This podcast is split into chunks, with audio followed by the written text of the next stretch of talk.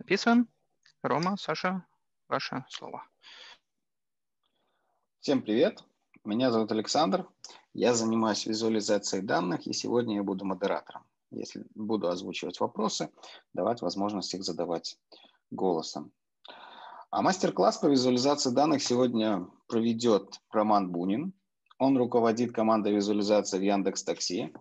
Также ведет блог и телеграм-канал, где публикует много всего интересного, а также там ряд своих работ показывает. Кстати, несколько работ недавно вошли в шорт-лист премии Moscow Data Biz Awards, но я думаю, про это мы еще.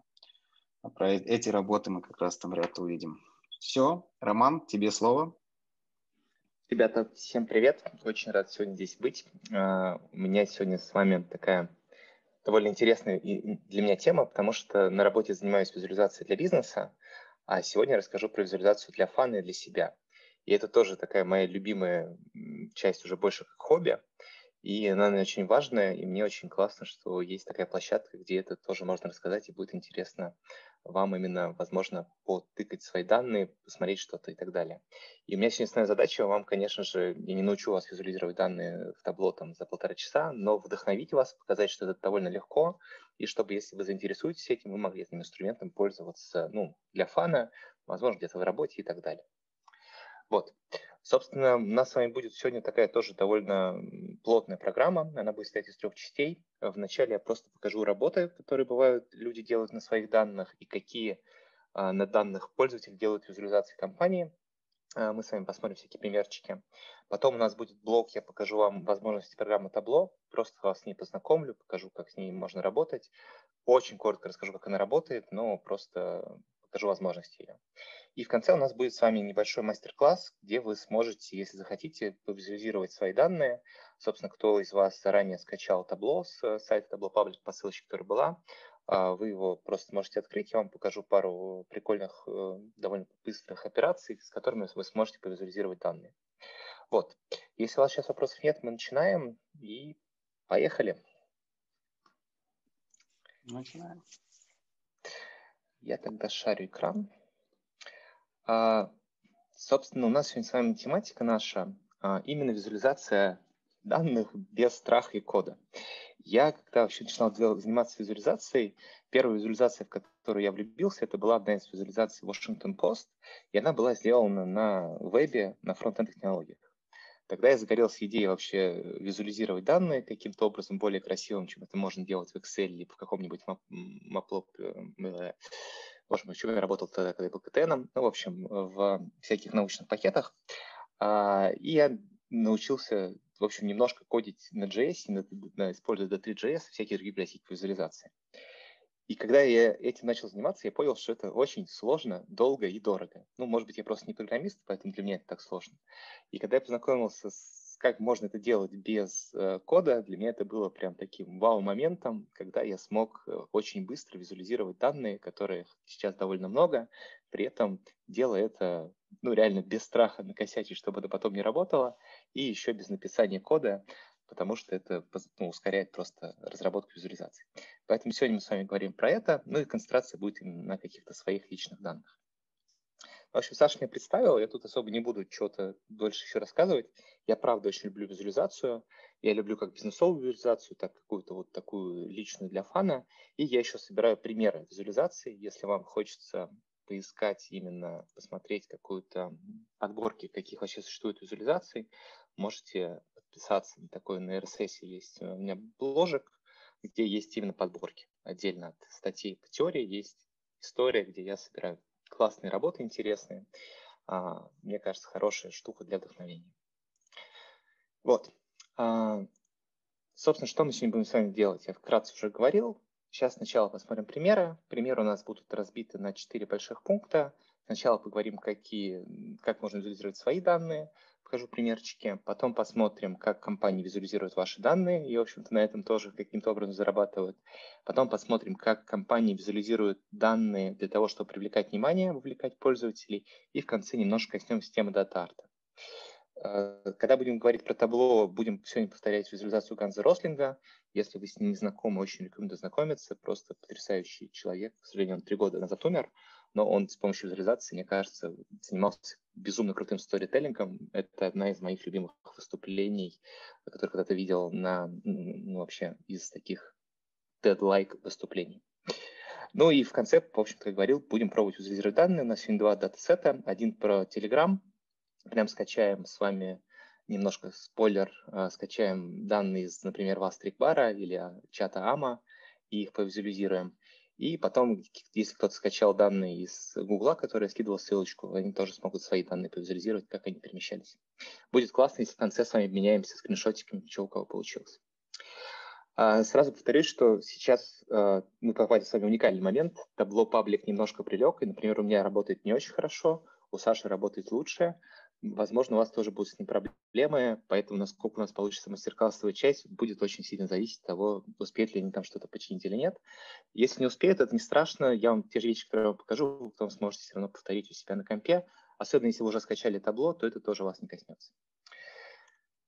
Давайте начнем с визуализации своих данных. Я прямо сейчас покажу визуализации, которые делаю я э, на своих данных, и покажу, как я эти данные собираю. Наверное, здесь будет какая-то такая тоже, может быть, мини-часть с вопросами по этому блоку. Если у вас будут вопросы, там, как эти данные, может быть, лучше, опять же, как-то агрегировать и хранить, это тоже могу, наверное, поотвечать вот в этом блоке про эту историю. Начну с визуализации, про визуализацию того, как я делаю визуализацию. Очень люблю этот такой некий оксимирон, или как это сказать, в общем, вложенность этой штуки. На этой визуализации показано, сколько времени я трачу на создание визуализации. Здесь каждый кружочек – это а, сколько времени я провел в табло за каждый день. То есть одна точка – это какой-то один день. Размер этой точки пропорционален количеству времени, которое я там провел, а цвет точки отображает, это было больше, чем половина рабочего дня, либо меньше.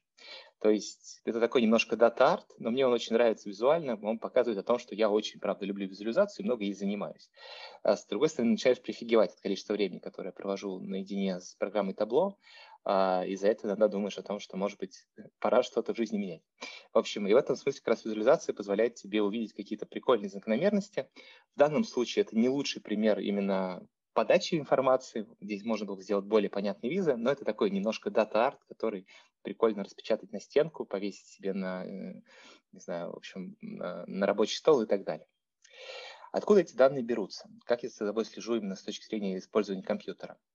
Я для себя подобрал такую э, веб-сервис, э, приложение TimeCamp. О, да, TimeCamp. А, он отличный тем, что это, ну, в общем-то, это обычный трекер времени, как э, Rescue Time и всякие подобные программы, но он чем крутой, что ты можешь там а, всем тегам, которые у тебя есть, всем приложениям навешивать какие-то папки делать и группировать. То есть есть возможность для какой-то группы активностей их взять и привязать к какому-то ну, какой-то папки. То есть если я, например, использую табло в браузере, использую табло в десктопе, я эту всю активность могу собрать в одну папочку табло, и она будет э, мэчиться и сохраняться. В общем, эта штука просто ставится на компьютер как плагин, она трекает ваши заголовки и сохраняет это ну, в виде данных. Эти данные потом, если у вас платный аккаунт, можно скачать и, в общем-то, визуализировать. Э, для меня это прям было очень крутым решением, ну, потому что вообще без каких-то проблем позволяет структурировать свою деятельность и ее отслеживать именно в разрезе тегов, потому что большинство таких приложений позволяет тебе именно просто отслеживать приложение, что не всегда удобно. Эта штука позволяет это вот собирать по ключевым словам а, в какие-то смысловые группы, и это очень удобно. А, используя эту же программу, я строю, в общем, сколько времени я провожу за работой, сколько времени... А, вот первый график – это сколько времени, это результат моего прошлого года, сколько времени я потратил, проводя за компом каждую неделю. То есть здесь 52 столбика, это 52 недели. Помимо этих данных о просто времени провождения за компом, есть еще данные, которые я агрегирую здесь. Все, что ниже, это из экосистемы Xiaomi, это браслетик Mi и весы Mi Scale. А, чем прикольно Э, именно браслеты эти и весы, что в отличие от многих других всяких э, фитнес-трекеров, они позволяют скачивать данные. Найти эту штуку для того, чтобы скачать данные, оказывается очень нетривиальным способом это делается. И я, если честно, потратил довольно много времени на то, чтобы найти этот функционал. Нашел на чем-то типа коры, в каких-то там в десятом трейде, это вообще не, ни разу не очевидно, как это найти. В общем, вся эта история живет, если вы пользуетесь Мифитом, а, у вас в приложении. Надо зайти в информацию о приложении, э, выбрать пункт осуществления прав пользователя, и здесь есть экспорт данных. Там вы указываете, какие вы хотите данные, за какой период, и они приходят вам на почту. В общем-то, там структурированные данные, они отлично понятны, там прям просто есть таймстемпы и, например, количество шагов, которые вы делаете, там есть информация про сон, все-все-все, что у вас есть в вашем приложении, там в отлично структурированном, хорошем виде хранится и позволяет как раз делать всякие вот такие визуализации, например, отслеживать свое время засыпания и длительность сна, понимать, в коридоре ты или нет и так далее. А, вот Миша как раз писал еще текст на вопросе насчет того, какие прикольные выводы можно из вот таких э, анализа такой данной визуализации сделать. Я, например, в этом году ковиднулся, и это вот видно как раз у меня есть две недельки, где я, к сожалению, слег с этой неприятной болячкой. А из интересного, что потом э, реально ну, на продолжительном довольно отрезке времени у меня был повышенный пульс. И это я чувствовал, и прям восстановление после ковида было ну, довольно, короче, длительное, и только через пару месяцев я пришел в норму, и чисто на данных это очень хорошо видно именно в повышении средней частоты пульса на уровне недели. То есть, видите, это усреднение значения за неделю, это должно быть, ну, вообще почти что очень равномерная характеристика, которая должна сильно меняться. Здесь видно ее явное превышение, и это такой прикольный факт, который можно заметить. Но еще заметно видно, что я там сразу потолстел, потому что не ходил, не сидел, в общем, дома и так далее.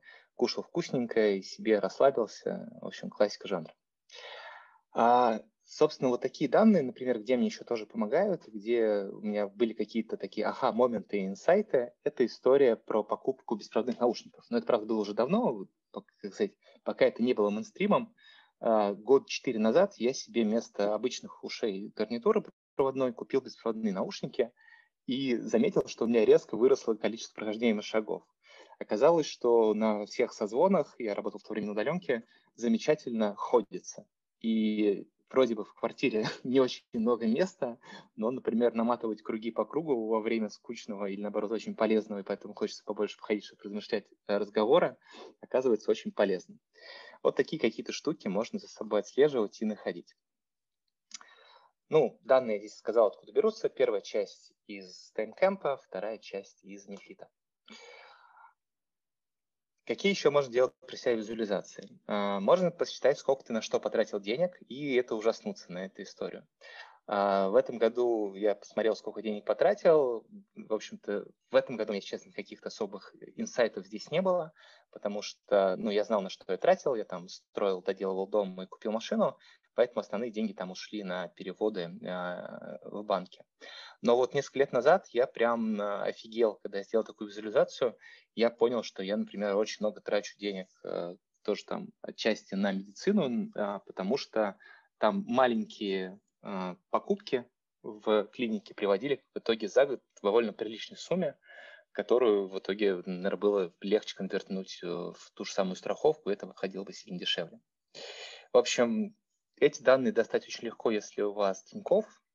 А, в Тинькове есть э, замечательная выгрузка. Именно в веб-приложении вы можете данные зайти на свой счет, и с этого счета вот здесь вот находится выгрузка операций, скачивается в Excel, тоже суперструктурированный формат, там видны приходы и расходы, и, в общем-то, можно отлично структурировать свои данные, их скачать и проанализировать. Мне помогло немножко оптимизировать семейный бюджет. Вот такая история с визуализациями и с анализом этих данных. А, в общем-то, ну и честно, это просто такой еще фан. Смотреть, сколько ты где чего тратишь, понимать, что ты на самом деле, оказывается, дофига ходишь в фастфуд, и всякие такие вещи, они немножко отрезвляют. Последняя штука, которую покажу про такие мои личные данные, это история про местоположение. А, это был тоже довольно интересный для меня опыт. Пока у меня был Android, я, в общем-то, использовал трекер, который встроен туда. А, то есть, если вы не выключили трекинг местоположения в Android, то он за вами всегда его трекает. И это хранится в данных Гугла. Когда я об этом впервые узнал, для меня было такое немножко, э, что они все знают, как бы да, они все знают. Если вы это специально не выключили, они за вами следят, мы сейчас потом посмотрим, каждую миллисекунду. Ну, какой-то лог идет там довольно точный. А, поэтому, а, в общем-то, можно выгрузить данные и их визуализировать. А, Apple таких не позволяет вещей. Я два года был с а, яблочным телефоном, мне это в итоге надоело, я вернулся в 2020 году на Android, и вот получилось такую штуку построить. И здесь прям очень прикольно видно, насколько, ну, в общем, мои перемещения вдоль Москвы, где я жил сначала, где я живу теперь, а, это позволило, ну, это чистый фан, здесь нет какого-то мега-анализа, но прикольно посмотреть и вспомнить. Например, для меня это было очень большим эм, подспорьем в конце года понять, что я, например, довольно там много путешествую, довольно много езжу по России. А, посмотреть, куда я ездил и так далее. Про некоторые поездки я вообще забыл, что я там был в этих городах, а оказалось, что я был. То есть получается такой немножко цифровой след плюс какая-то напоминалка себе о том, что и как где происходит. Ну, эти данные я вам писал в превью для этого э, нашей встречи с вами. Они скачиваются по ссылке takeout.google.com. Здесь можно скачать историю своих местоположений. И из прикольного здесь можно посмотреть, скачать еще всякие разные штуки, которые за вас отслеживает Google. Если вы пользуетесь YouTube, то можно скачать э, э, вашу историю просмотров. Если вы пользуетесь YouTube музыкой, можно посмотреть, какие вещи вы слушали и так далее. Опять же, там супер структурированные данные. Единственное, что здесь они выгружаются в JSON. Соответственно, такой формат, с которым чуть сложнее работать неподготовленному пользователю, но, например, табло замечательно его кушает, и можно, используя табло, визуализировать такие данные. А, мы сейчас с вами говорили про какие-то вещи, которые ну, связаны с личной статистикой и которые можно вообще просто получить в готовом виде, не прикладывая каких-то усилий, просто скачивайте данные. А, если вы хотите как-то более прокачать всю историю, то можно еще обогащать эти данные еще более чем-то. У меня какое-то время, сейчас это на самом деле не работает, но раньше у меня был еще такой трекер своей жизни, более детальный. То есть я примерно те же самые данные, которые вы уже видели вот в визуализации за 52 недели, я еще визуализировал на еженедельной основе и там более следил за собой точно.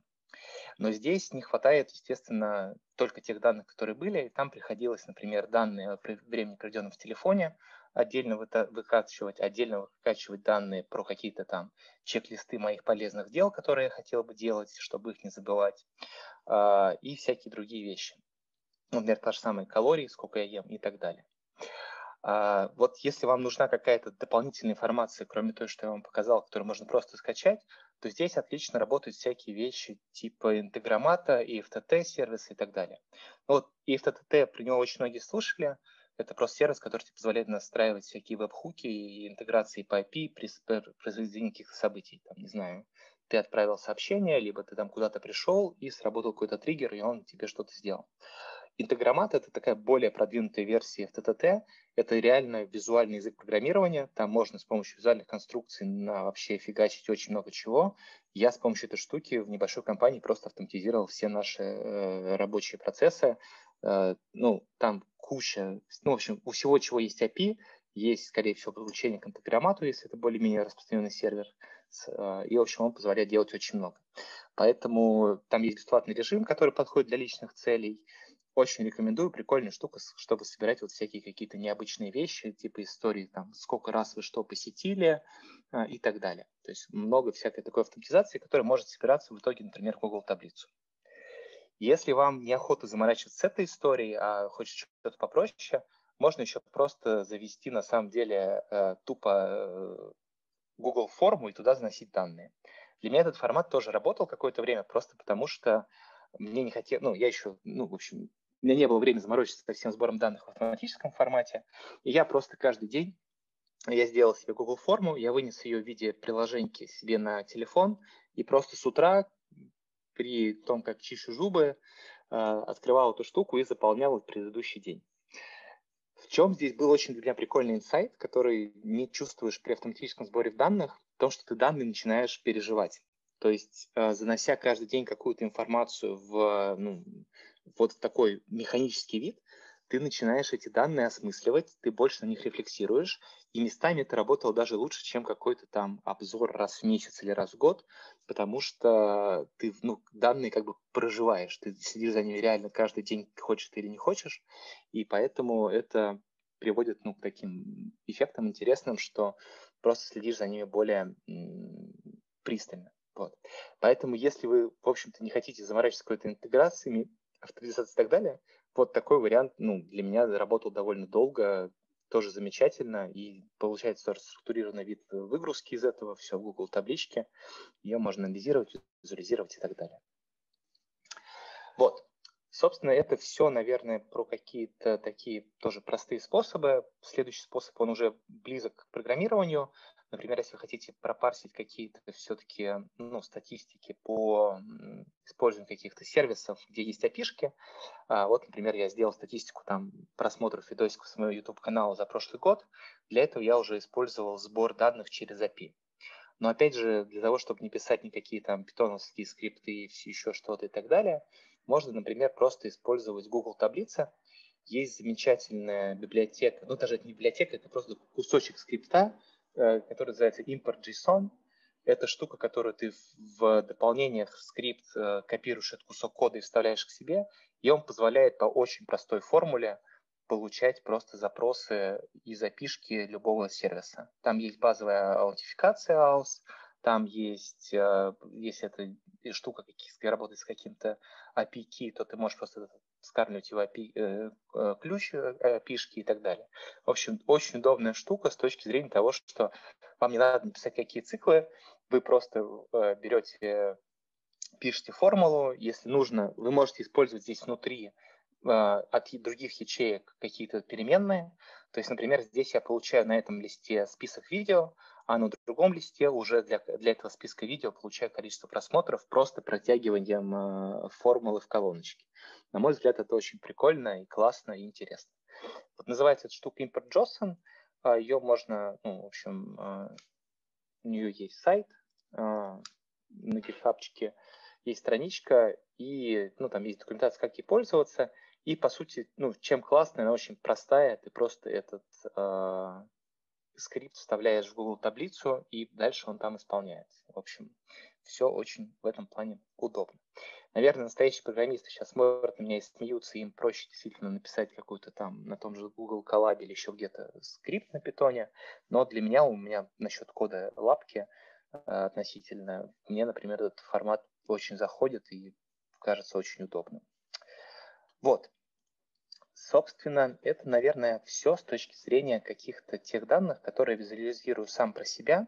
И если у вас есть сейчас какие-то вопросы про именно то, как собирать данные или что-то из того, из того, что видел, я могу сейчас давайте коротенько на них ответить. А если их нет, то мы с вами просто пойдем дальше, я расскажу, как компании ваши данные визуализируют.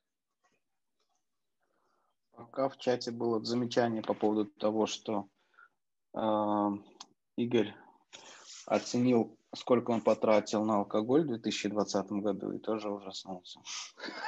Ну вот, да, да.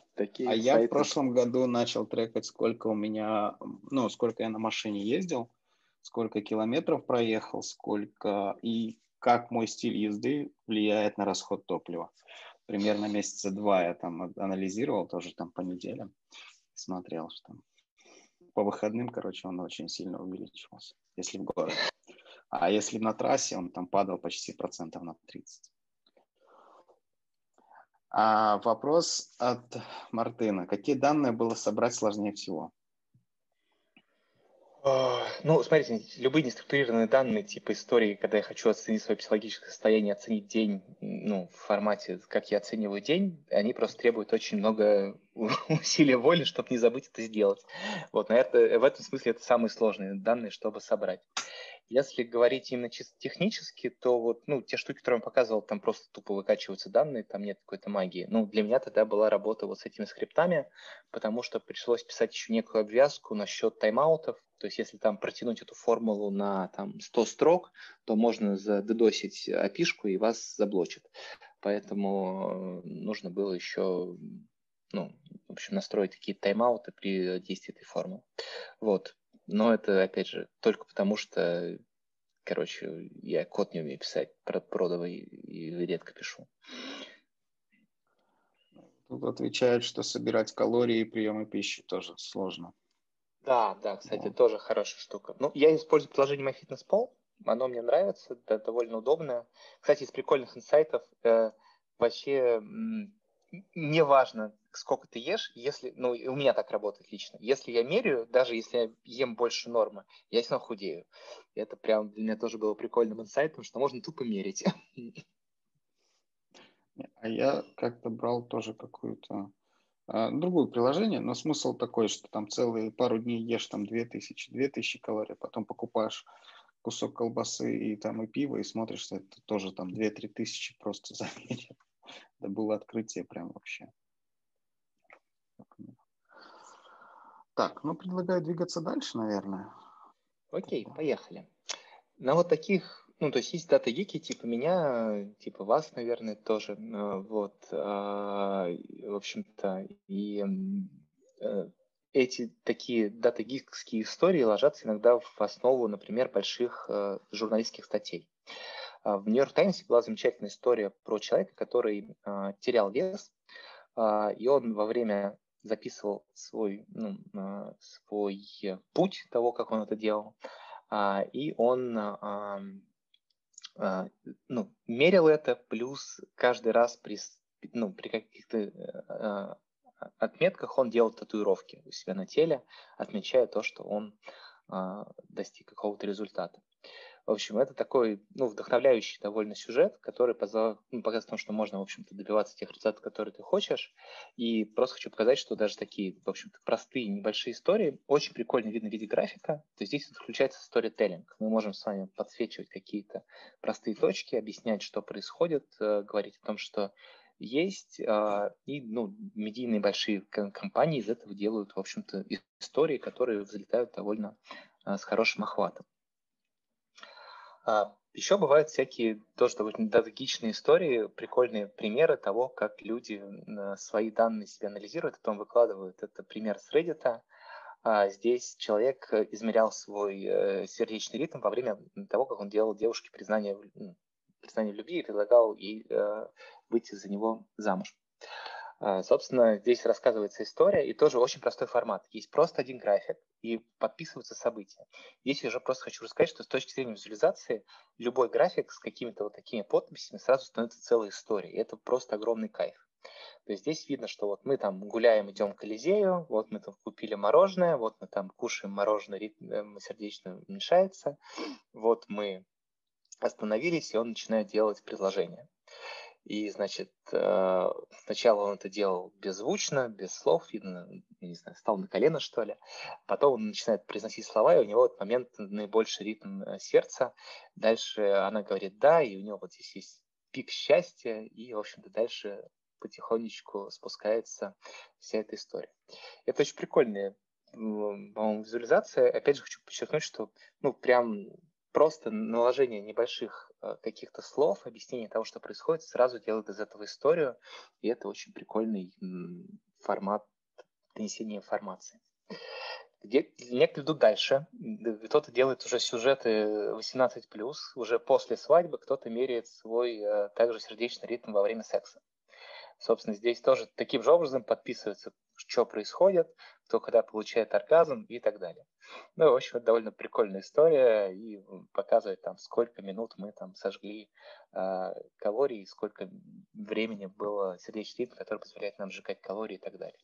В общем, забавная э, история. Эта девушка мерила на себе э, сердечный ритм и вот тоже поделилась в Reddit такой вещью. А дальше есть продолжение в этой истории. Если у таких людей, кто занимается визуализацией данных и отслеживанием себя во время секса, у них потом появляются дети. И можно отслеживать э, количество минут, которые человек э, спит ну, во время первого года своей жизни. И вот здесь каждая белая точечка – это бодрствование, она э, длиной 5 минут. Каждая синяя точка – это сон, тоже длиной 5 минут. Ну и, собственно, мать этого ребенка отслеживала эти показатели, а потом написала программку, которая ей вышила такую штуку на полотенчике. И тут идут сверху, ну то есть одна строчка – это один день, сверху вниз идут 365 дней. А, и у нас вот видно, ну, даже, кстати, наверное, может, наврал, может, не 5 минут, может, какой-то другой промежуток. Ну, в общем, как одна точка – это какой-то промежуток по времени. Но вот здесь видно, как поначалу младенец вообще не спит, есть постоянно он просыпается, и потом со временем, где-то к середине первого года, у него выстраивается какой-то более-менее ритм из а, ну, большого сна ночью и двух дневных снов, и потом они еще более четкие прорисовываются и уже вырисовывается такой паттерн поведения малыша. Вот. Поэтому визуализируют разные совершенно данные, и опять же, здесь кайф в том, что есть какая-то история, которая стоит с довольно простым визуальным воплощением. А, кроме того, что вот такие дата-гики визуализируют данные, компании тоже визуализируют ваши данные, потому что понимают, что это новый вид коммуникации с пользователями, это тоже привлекает внимание, и это важно для пользователей. Ну, есть классические примеры того, как это сейчас входит в нашу жизнь. Приложение использует визуализацию для того, чтобы нас с вами, по сути, геймифицировать, чтобы, ну, как-то нам сказать, сколько времени мы в нем потратили, дать каких-то там баллов, привести какую-то историю. То есть используются графики, виджеты и все такое.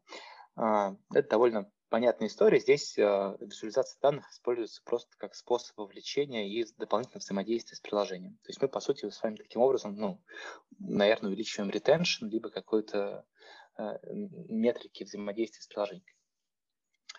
А, также компании очень часто выпускают всякие, прям такой есть отдельный формат, это про результаты года. То есть Тинькофф, Сбер, все делают какие-то такие штуки. Сожалению, это никак так классно не визуализируется. В основном обычно это просто какие-то вещи насчет ну, каких-то крупных фактоидных цифр, сколько вы на что потратили и так далее. И это вроде бы прикольно, но, с другой стороны, такая немножко она инфографичная, но, наверное, с точки зрения именно того, что это направлено на очень широкую аудиторию, это супер понятный формат, и в этом смысле он ну, супер понятный, и всем какие-то прикольные есть интересные выводы из этого дела. А, вот. Многие компании так делают, там, например, Яндекс Такси, в котором я работаю, тоже так делают. Мы там в конце года показываем пользователям, там, например, что они любят ночью кататься, либо сколько километров они проехали, а, что они чаще всего заказывали в лавке и так далее. То есть такие, это прям формат уже очень прижившийся.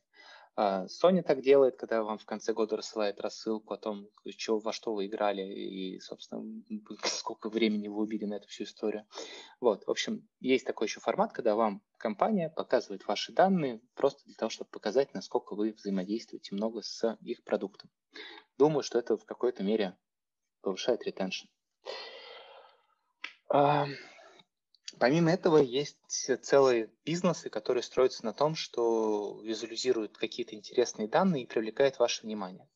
Собственно, это чаще всего какие-то медийные проекты. А, есть замечательный York Times, у них есть отдельное подразделение Upshot, которое занимается именно визуализацией данных. Ну, York Times это, в принципе, гуру визуализации именно в сфере журналистики данных и в такой развлекательной, познавательной развлекательной визуализации. Вот, можно пойти на их сайт и просто умереть от количества крутых проектов и примеров. Э, но вот очень прикольно, что как раз, ну, собственно, Майкл Босток, который ну, занимается D3.js разработчиком библиотеки, он тоже работал в New York Times. И то есть ребята очень технологично подходят к решению всех этих э, создания этих визуализаций. Каждая визуализация – это отдельный большой в общем-то, фронтендовый проект, которые обычно очень крутые. А, есть отдельные прям медиа, которые занимаются только такими вещами. То есть есть, например, медиа 558, который э, тоже является, по сути, подразделением какой-то большой компании, BC News, но в целом они э, это отдельно занимаются именно вот такими всякими историями. Э, там не обязательно много визуализаций, но это какая-то журналистика данных, которая основывается всегда на каких-то данных. Обычно там какие-то как раз такие, ну, разные бывают истории, но много фановых каких-то историй, каких-то просто необычных, интересных и так далее. В России тоже есть такие подразделения, а, только вот не помню, тоже, по-моему, студию сейчас закрыли в ТАСС, но могу ошибаться. А, в общем, ну, в общем, наши медиа тоже используют такие подходы, но часто у нас какие-то чуть больше история про такую классическую инфографику, чем визуализацию данных. В общем, здесь хочу показать, что это довольно эффективные инструменты. А, я раньше работал в компании лаборатории данных, и мы делали такой проект, э, который называется «Покупать или арендовать». А, здесь история про то, что есть э, ну, некий интерактивный калькулятор, где ты можешь выбирать, какой район Москвы ты хочешь э, в нем купить квартиру, ну, либо арендовать. Выбираешь, сколько у тебя накоплено денег, сколько ты сейчас там тратишь на жилье в месяц, сколько у тебя свободных денег в месяц, какая сейчас ставка ипотеки, и сколько ты готов, а, э, э, точнее, какая ставка у нас по, по вкладу. Ну и, в общем-то, здесь довольно понятной становится карта, где тебе сразу понятно, где тебе, что тебе взять, выгоднее взять. Выгоднее взять квартиру в ипотеку, либо ее арендовать. Вот, тут есть там методика расчета и всякая такая штука. А, ну и, в общем, есть разные даже города, можно это все посмотреть, довольно много информации. А, почему хотел показать этот проект? Потому что он довольно успешный с точки зрения именно медийного охвата. То есть обычно все медиа, они меряются именно охватами, и вот у этого проекта охват 684 тысячи просмотров, это довольно много для статьи и какого-то проекта. То есть если взять, например, их такой же очень круто, круто собранный медийный проект, э, у него было 870 тысяч э, просмотров, и этот проект создает всего лишь из одного. Он называется так, как заработать на квартиру в пределах МКАДа, имея зарплату 110 тысяч рублей, не имея другого имущества. И здесь есть очень короткая статья. Никак. Вот. Ну, это, в общем, шутка и прикол, но она разошлась тогда очень мощно. А, но вот ее охват соизмерим с охватом вот этой визуализации. Это значит, что люди могут кушать довольно сложную визуализацию, и она классно решает их задачи и позволяет, в общем-то, ну, вовлечь пользователя. Вот, а, поэтому, а, поэтому ну, есть целые прям компании, которые это делают. Я вам хочу сейчас показать просто еще пару прикольных проектов которые э, так, э, таким образом... Э, ой. Так, перейти по ссылке, пожалуйста. Так. Сейчас, сек. О, интересно. В полном режиме переходит, а не в полном переходит. В общем, хочу показать просто пару тоже прикольных проектов, которые тоже как раз направлены в основном именно про исследование ну, данных чьих-то. То есть это какая-то штука про а, анализ нас с вами. Это очень прикольный проект, он довольно необычная визуализация, поначалу кажется какой-то лабудой непонятной, но потом, когда ты понимаешь, как это работает, начинает просто очень интересно увлекать. Отдельно интересный формат, что медийная визуализация данных не должна быть прям супер понятной и простой. А, а, а если у нас в бизнесе стоит с вами часто задача просто показать быстро донести информацию, то в медиа у нас часто информация вовлечь пользователя, удержать его на сайте. Поэтому в этом случае, например, эта визуализация, она сильно интерактивная и именно работает только в интерактивном варианте. Ее нельзя посмотреть в статике, и она именно залипательная. Что здесь показывается? Здесь есть э, большое количество разных профессий, и показывается, кто на ком женится. То есть, если вы наводитесь, например, на какую-то одну из профессий, вам показывается, с какими другими профессиями у этих людей есть брак. Вот, например, музыканты и певцы.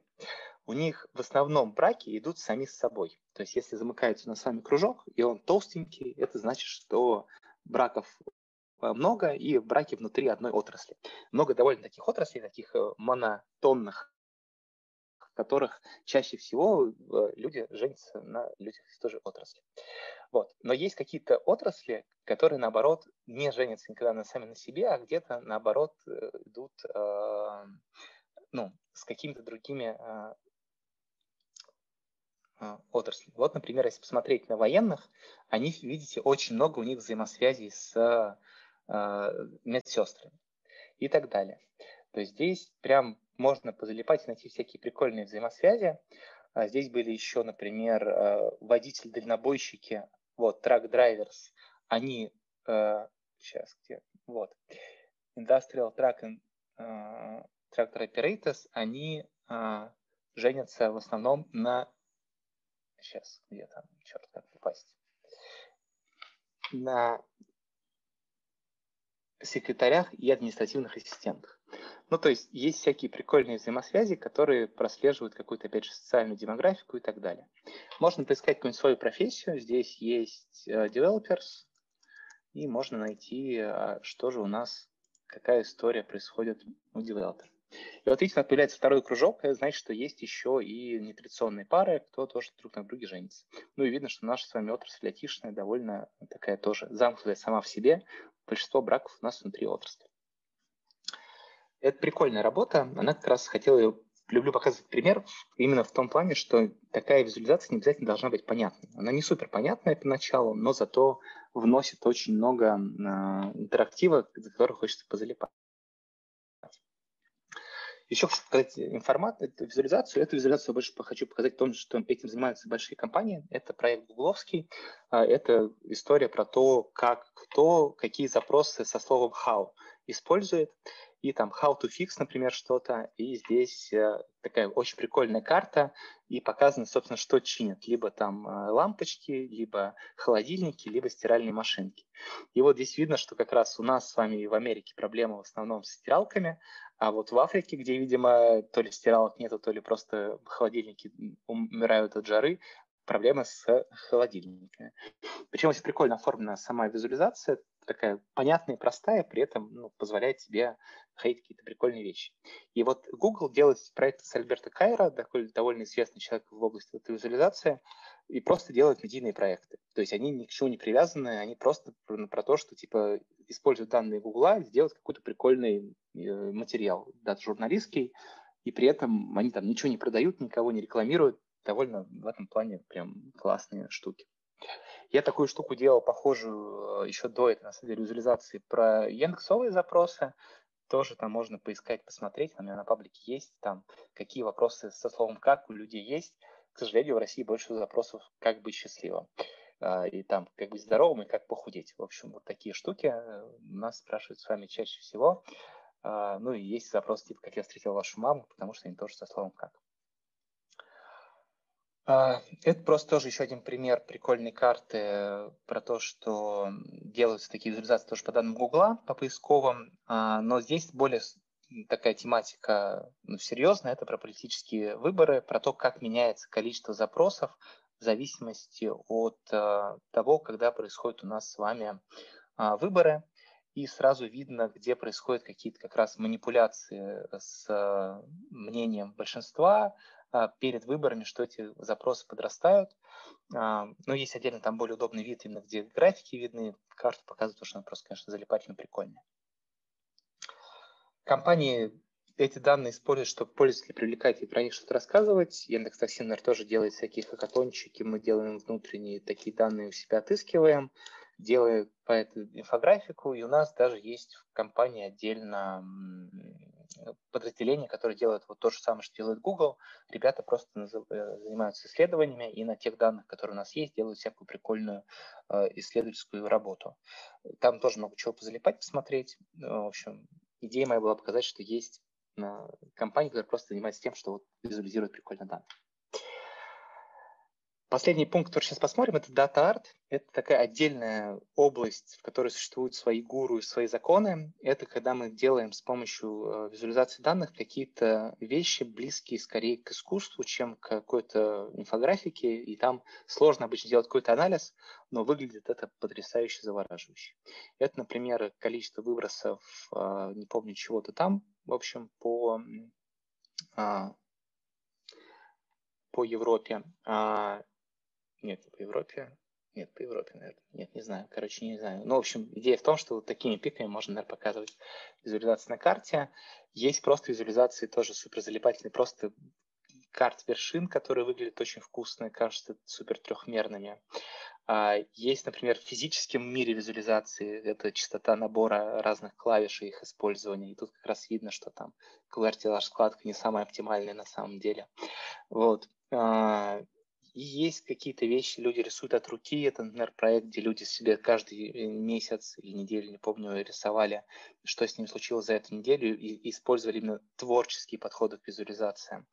А есть какие-то вещи, которые прям супер, уже очень близки к настоящему искусству, и ну, именно здесь тоже заложены какие-то данные. Не помню, что за данные, в общем, ну, там э, здесь уже сложно вообще данные как-то распознать.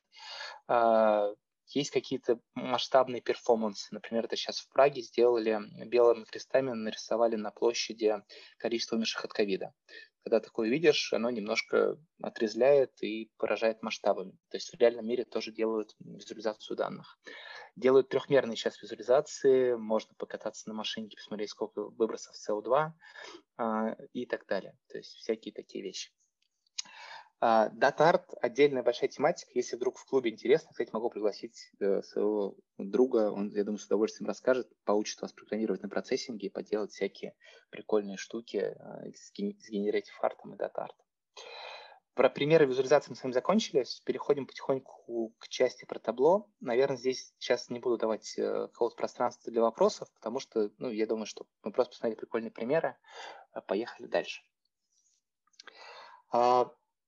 Мы сейчас с вами перейдем к табло. Я покажу, ну, это та платформа, которой я пользуюсь сейчас. А, мы разберемся, зачем она используется, чем отличается от других систем. Но начать хочу, конечно, с того, что она табло, а не табло. Так как она пишется на французский манер, таблиао, то его часто очень читают каким-то там странным образом. А, оно на именно американский манер, ну, ну читается как просто табло. Вот. Но, к сожалению, табло иногда бывает э, такое табло, табля и вообще все что угодно – Например, как сегодня. Сегодня взял и упал паблик, когда мы с вами работаем. Особенность этой системы, она заключается в том, что система супер гибкая, она low-code платформа, вам не надо почти ничего там кодить, ну там вообще нет привычного понимания кодинга, все делается визуальными элементами, drag and дропом, но при этом продукт развивается супер быстро и супер по agile технологиям, поэтому там есть всякие какие-то прикольные иногда моменты, много костылей, она что-то может вылетать и так далее – но в целом это большой э, такой продукт, и очень интересно, что в целом именно как продукт бизнесовый он направлен на большие корпорации как репортинговый тул, то есть мы в нем делаем отчетность. Но при этом они развили очень огромную комьюнити, которая делает именно всякие визуализации э, в каких-то необычных форматах, э, где можно посмотреть э, ну, именно всякие необычные визуализации. То есть у них э, есть сайт Tableau Public, это та версия, как которой вы работали и скачивали. А здесь есть э, галерея, и здесь можно прям увидеть огромное количество работ, при этом очень мало, например, ну, реально работ каких-то бизнесовых, в основном десятка инфографика.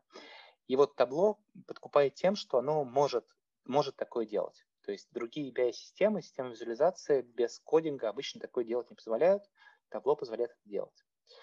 А, в общем-то, можно посмотреть, какие здесь есть работы. У меня там тоже есть страничка, можно полазить, посмотреть. А, я тут, наверное, ну, моя идея вам показать, что оно бывает очень разным. То есть здесь есть и какие-то, а, ну, можно делать супер какие-то бизнесовые дашборды. Давайте посмотрим, ожило табло или нет. Можно делать какую-то напрямую инфографику и так далее. То есть очень гибкий инструмент, который позволяет делать совершенно по-разному. То есть можно сделать, например, вот такую карту, на которую выровнено 132 тысячи точек, что довольно круто и много, и при этом она работает быстро. То есть вот здесь, например, все населенные пункты России по типу этого населенного пункта. Вот можно посвятить там все города, а, посмотреть, сколько их у нас сами и так далее. То есть можно делать залипательные, красивые вещи. И при этом можно делать, наоборот, какую-то ну, супер бизнесовую штуку, какие-то дэшборды, которые просто посвящены ну, классическим таким дэшбордным тематикам. Чем табло уникально на рынке BI-систем и систем визуализации? А, тем, что оно использует тематический подход при работе. Если вы посмотрите на все другие системы визуализации, то эти системы визуализации используют подход работы от шаблона. То есть э, вот если взять такую какую-то ось и расположить все инструменты по гибкости и по тому, как они работают, у нас, мне кажется, очень много инструментов, которые работают из шаблона. То есть это работает так, что вы сначала выбираете тип визуализации, а потом под этот тип визуализации выбираете те данные, которые вам позволят ее построить. Так работает все, что угодно. Ну, Excel, Google Sheet вам, я уверен, всем знакомы. Выбрали линейный график, запихнули туда столбики, получили визуализацию. И инструментов, которые так делают, очень много. Табло идет от семантического подхода и работает, если кто-то работал с R, с gplot, именно по э, построению визуализации от визуальных элементов. То есть у нас с вами берется какой-то визуальный, э, э, визуальная единица, там шарик, ну, в смысле точка, бар-чарт, линии и так далее. И дальше мы этот визуальный элемент можем любым способом раскидать на визуализации. То есть мы идем не от шаблона, а строим визуализацию из визуальных э, элементиков из визуальных примитивов. В общем-то, поэтому табло так любят, что оно вот в этом смысле является такой золотой серединой от сложности и гибкости. В нем можно делать очень много чего именно из этого подхода, но при этом а, оно остается ну, довольно легким в осваивании. Если вы хотите делать что-то более сложное, то вам нужно идти уже в какой-то код, и, ну, естественно, там король визуализации на данный момент это 3GS, библиотека, которая довольно низкоуровневая, в ней придется кучу всего покодить и там делать с ней интерфейс, это вообще в чистогане это очень сложно, нам какие-то нужны обвязки. Но там есть уже обвязки для всех современных фреймворков. В общем-то, там можно делать почти все, что угодно. Ну, в общем, чем ниже уровень вашего кода, тем лучше. Ну, смотрите, тем можно делать что, что, тем более чего угодно. В общем, хочу вам сейчас показать, вот не знаю, интересно, заработало табло или нет в вебе, а, как, ну, что все-таки чистый код, он, к сожалению, ну, в общем, фронтенд, э, написанный на JS, будет работать прикольней, чем таблошечка. А, но вот таблошечка не ожила, он не показывает только картинку, к сожалению. Ну, в общем, а, вы потом, я ссылки тоже оставлю, презентажку, вы можете потыкать. То есть идея в том, что в вебе это работает супер плавно, супер а, быстро, ну, относительно быстро, и это сделано на SVG, то есть на векторной технологии отрисовки, поэтому позволяет делать довольно крутые, классные трансформации и так далее. То есть вот это пример, опять же, Майка Бостока. Здесь можно посмотреть, насколько классно и прикольно это работает Tableau вся отрисовка идет на canvas'е, а, и из-за этого есть, ну, ну, и опять, я, к сожалению, не посвящен в тайны, как устроено внутри Tableau под, под, уж, э, под капотом, почему оно такое, но мне кажется, что из-за того, что оно идет отрисовка на canvas'е, оно не такое прикольное, там нет асинхронной загрузки, а, оно не такое четкое местами, хотя вроде должно подстраиваться под размер, ну, под масштаб отрисовки и так далее. То есть все-таки, если говорить именно про, ну, если вы делаете прям продовый продукт, в котором вот встроена одна визуализация, то его лучше накодить. Вот. А, поэтому, в общем, свои плюсы, свои минусы, но табло зато не надо кода. Я сейчас вам покажу, как работать с табло на примере визуализации Ганса Рослинга. Если вы вдруг не знаете этого человека, супер рекомендую посмотреть его фильмы. Они супер залипательные. Это просто... Я никогда не видел таких интересных документальных фильмов. Он использует визуализацию для того, чтобы показывать, что у нас на самом деле все с вами хорошо, и мир не катится в тартарары, а, в общем-то, развивается нормальным путем, и мы все с вами выживем, и не будет никакого перенаселения и так далее. И для этого он использует визуализацию и графики. А мы сейчас с вами посмотрим, как делать такую его знаменитую визуализацию. Это э, bubble chart, э, пузырьковая диаграмма, где каждая точка – это какая-то страна, и на осях отложены разные метрики. А, пойдемте в табло, буду показывать, как это реализовывается.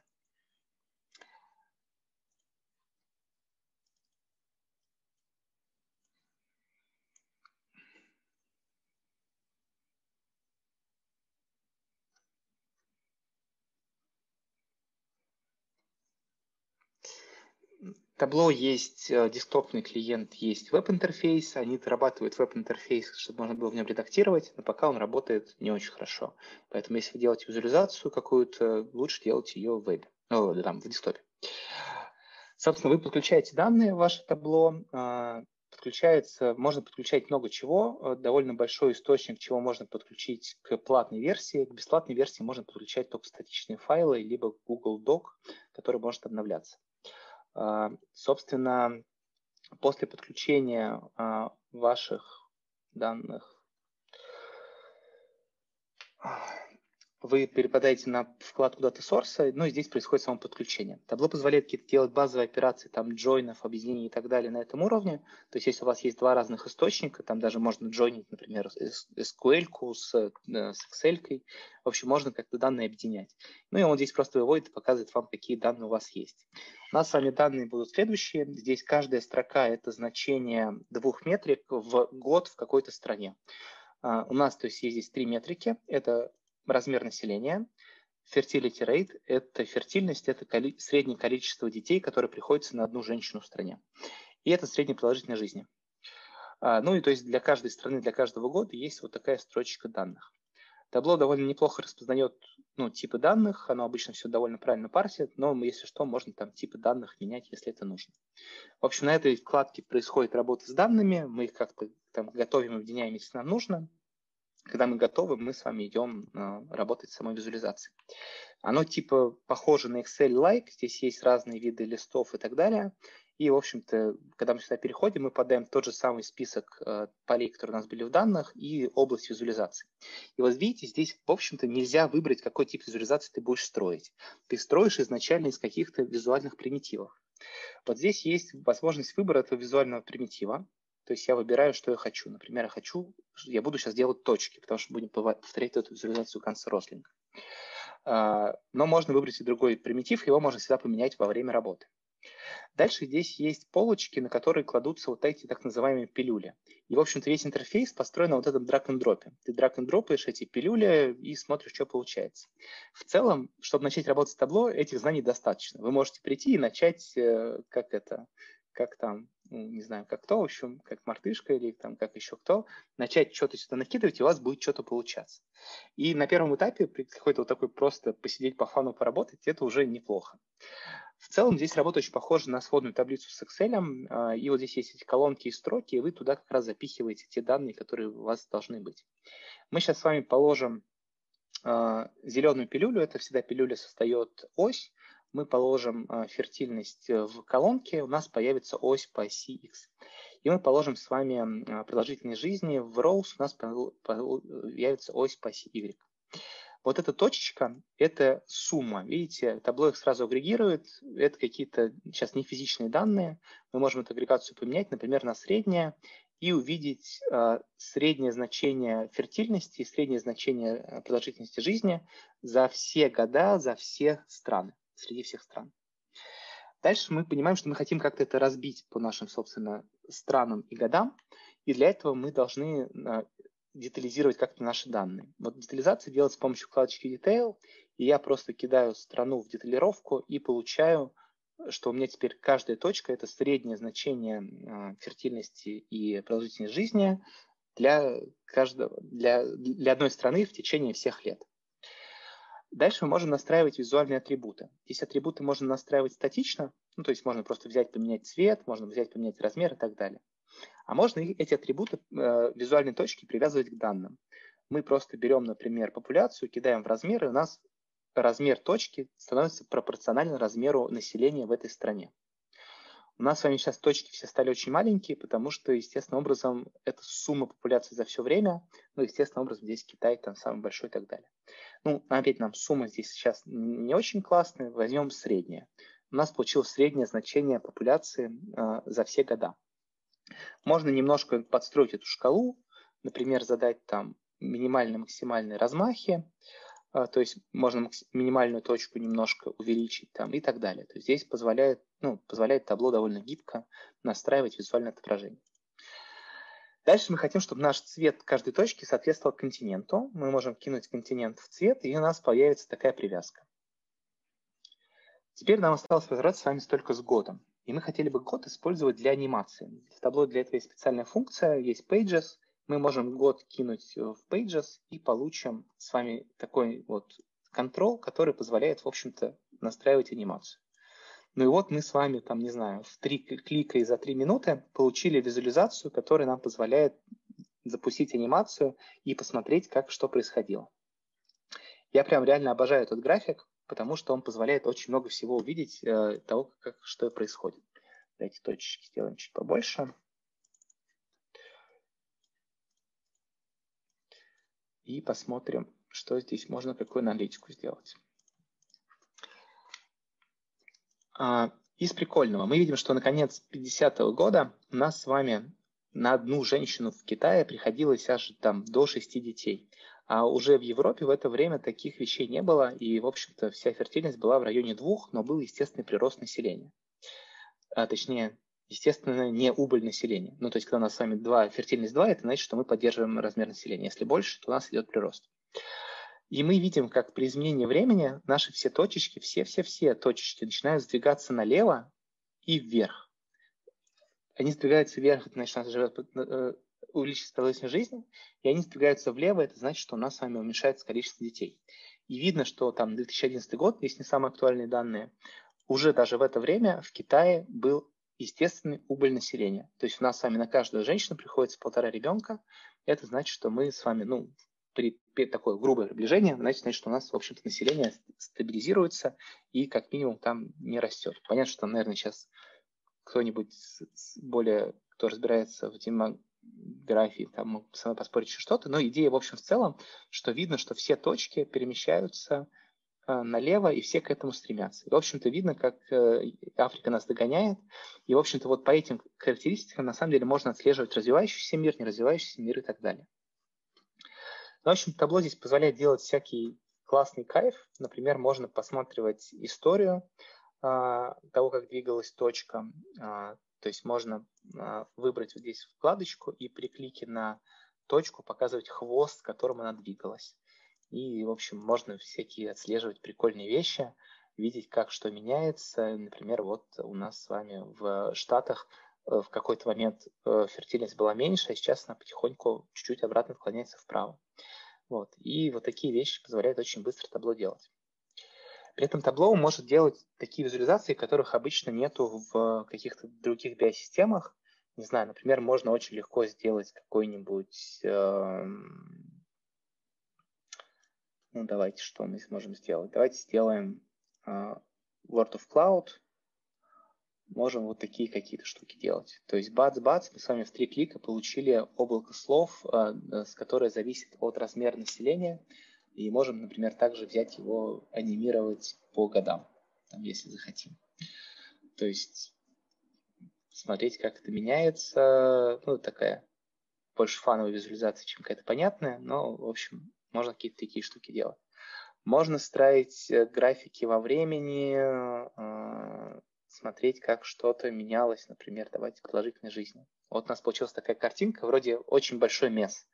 Мы можем эту штуку превратить в серый цвет, сделать э, более тонкие эти линии и, например, выделить цветом какую-то ту страну, которая нам с вами интереснее всего. Ну, давайте, конечно же, выберем, например, Россию, матушку, ну, либо там какие-то страны, которые э, мы хотели бы как-то выделить. В общем, и мы можем в этом случае а, подсветить наши эти страны по размеру и цвету, и вот на общем фоне увидеть, как дела происходят у России. То есть видно, что у нас с вами все не так классно, как могло бы быть. Вот такие визуализации я очень люблю, когда много данных выведено, мы с вами а, должны подсветить какие-то данные, которые нам важны, а остальные данные, они у нас как бы являются фоном, зато мы видим, что происходит и так далее. В общем, табло очень гибкий инструмент, позволяет делать что угодно. Э, я, например, очень люблю свою работу. Это вот, э, если кто-то знаком с Тафти, Эдвардом Тафти, например, табло можно сделать визуализации по принципу Эдварда Тафти и там никакой Power BI и что угодно, остальное такую штуку не позволяет делать, а табло можно настроить таким образом, что у нас получаются вот такие вот а, кайфовые визуализации. Вот. Наверное, это все, что я хотел вам сказать про табло с точки зрения инструмента и показать, как он работает. А, я готов на какие-то вопросики по нему отвечать, и после этого мы перейдем, собственно, к той части, где вы тоже, ну, покажу, как визуализировать свои данные, и кто у нас участвует с табло рядом, попробует это поделать, там я уже буду вас ждать потихонечку, чтобы вы успевали а, повторять за мной. Так, вопросы у нас появились. А, и достаточно много. Тут очень много восторженных комментариев, как классно получилось. Вот а, один первый вопрос был про зачем сторителлинг компаниям. Но ну, ты вроде бы на этот уже ответил в процессе. А, к первой части был вопрос, хранишь ли ты все свои данные в папке на компе или как-то у тебя там автоматически в каких-то TJSON все сваливаются потом в какой-то большой Google Sheet? Ну, я, честно, просто на копе храню. Я, я, я такой анализ своих данных прям вот, ну, то есть у меня был период жизни, когда я следил за ней прям типа на ежедневной основе. Тогда у меня там было все более-менее автоматизировано, я тогда хранил все в Google Sheet'ах, и все в облаке хранилось. А сейчас я эти данные визуализирую обычно там раз в полгода, либо раз в год в конце года подвожу итоги, поэтому я их собираю ситуативно, просто они обычно в файликах в итоге лежат и с отметкой года. Вот. А, был вопрос про табло. Позволяет ли он использовать что-то кроме среднего и суммы? Э, есть ли там медианы, квартиры, стандартное отклонение? Ну, насколько я знаю, это все есть. Да, здесь есть много агрегаций, вот они здесь все приведены, максимальные медианы квартиры здесь есть. Да, а также был вопрос по поводу того, что у Дмитрия на собесе в РБК дали задачу отобразить пузырями на карте РФ внутренний валовый продукт в разные годы. Основная проблема получилась непрезентабельно из-за того, что Москва и Питер забрали на себя чудовищные объемы статистики. Угу. Как это на карте можно как бы разместить и какими как работать с такими аномалиями? Э, в чате еще отвечали про логарифмическую шкалу, возможно использовать для этого. Но в целом, как вы выкручиваетесь, когда есть Москва и все остальное? Значит, ну, Москва всегда все смещает, и если говорить про карту, там логарифмическая шкала будет плохо работать, потому что мы не видим шкалу, и то, что точки разного размера по логарифму, это ваш пользователь никогда об этом не узнает. Ну, то есть это надо ему как-то там... Ну, короче, э, размерная шкала логарифмическая – очень опасный ход. С точки зрения визуализации, как это подсвечивать, значит, э, как мы делаем, если у нас Москва сносит все на себя? А, ну, давайте на примере Китая что-нибудь посмотрим, как это можно было бы визуализировать. У нас с вами сейчас здесь есть, например, такой Китай, ну и Индия, которые по популяции будут все сносить. -пара. Значит, эм, можно делать просто отдельно, выделять эти, например, какой-то э, страны на отдельную, э, ну, как бы э, разрывать это на два графика. То есть, например, мы у себя на работе, если у нас есть Москва, которая все снесла, мы оставляем одну визуализацию, в которую есть, например, Москва, Московская область и Питер, и отдельно делаем визуализацию, в которой есть все остальные а, а, города. Дальше на дашборде это собирается вот таким вот образом. Они ставятся друг под дружкой, а, но как бы отдельно выделено, что это разные оси. То есть мы оси здесь не синхронизируем, и как бы просто у нас есть э, два отдельных топа по, по странам типа супер важным и по супер неважным. Это первый такой довольно, мне кажется, понятный очень вариант, потому что все истории по логарифмические шкалы очень опасные. Очень опасные. То есть, как бы, как только вы делаете логарифмическую шкалу, э, требование к вашему пользователю повышается, ну, типа, в 10 раз, потому что ему нужно понимать, что происходит. Вот. Э, ковид немножко изменил в этом плане. Все теперь такие там на эти графики с логарифмами посмотрели и вроде более понимают, как это работает. Но я бы здесь, в общем, в этом случае Э, делал что-то такое. То же самое с картой. Можно было бы делать какую-то отдельную выноску этой карты. То есть у нас с вами есть э, визуализация карты, на которой есть все города, и они э, имеют свой масштаб. И есть отдельно врезка, знаете, как Гавайи вносят в Штатах. Также делать такую врезку по этим вещам. Вот. Ну и в целом, давайте так. Когда мы с вами говорим про визуализацию на карте в виде точек, если честно, это всегда какой-то очень, ну, регионов больших, неважно чего, это всегда больше для красоты. Реальной аналитической ценности чаще всего в карте, именно в карте регионов, ее нету. Потому что, ну, то есть здесь только ценность понимать, э, типа, вы не помните название страны, или точнее не знаете, где находится какой-нибудь там Алжир, и вам эта карта может подсказать. Но, например, если вы не знаете, где находится Алжир, то вы его здесь не найдете на этой карте. Поэтому э, я всегда карту использую только как какую-то историю про дополнительную а, доп. история. Ну, вот интересно, табло не отвисло. То есть а, карта регионов, всякой такой вещи, это скорее интерфейсный элемент, который позволяет сориентироваться пользователю, чем а, штука, которая а, позволяет вам принять решение. То есть карта может быть полезна, если у вас реально геоаналитика. Если у вас аналитика, я не знаю, по районам Москвы, э, и вы квартиру выбираете, то ничего, кроме карты, вам не подойдет, потому что надо понимать, где метро, где что-то находится и так далее. То есть вот, например, ну здесь картинка, к сожалению, пока что. Э, то есть это климат России по разным городам.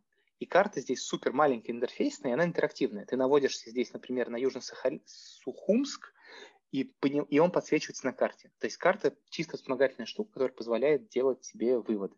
То есть, если говорить, честно говоря, про визуализацию, именно просто было задание сделать карту, тогда, возможно, да. Если у нас задача бизнесовая, я бы карт не делал, я бы делал бар-чарт, а рядом делал маленькую карту.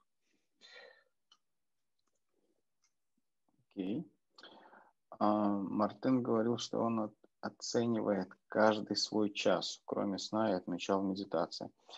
Э, интересно, что может получиться в табло. Думаю, получится что-то интересное. Однозначно. И Power BI или табло для бизнеса?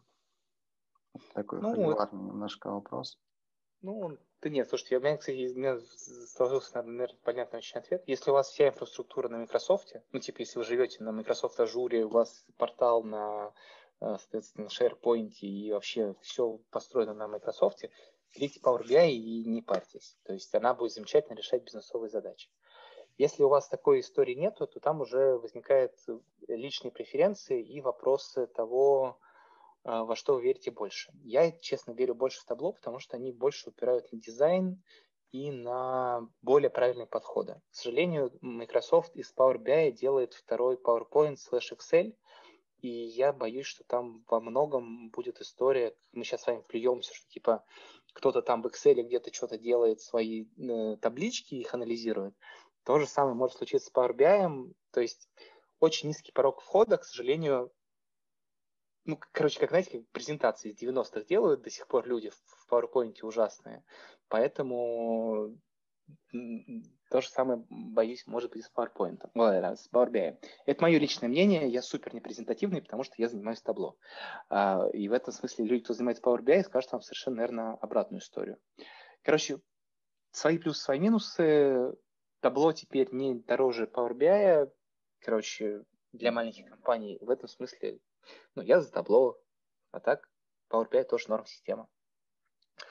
Так, э, в каких возможностях... А, да, давай, Саша, сори, я просто тоже... Да, здесь недостаток этого GDS, я так понимаю, Google Data Studio перед табло. Ну, он просто еще не, не супер развит.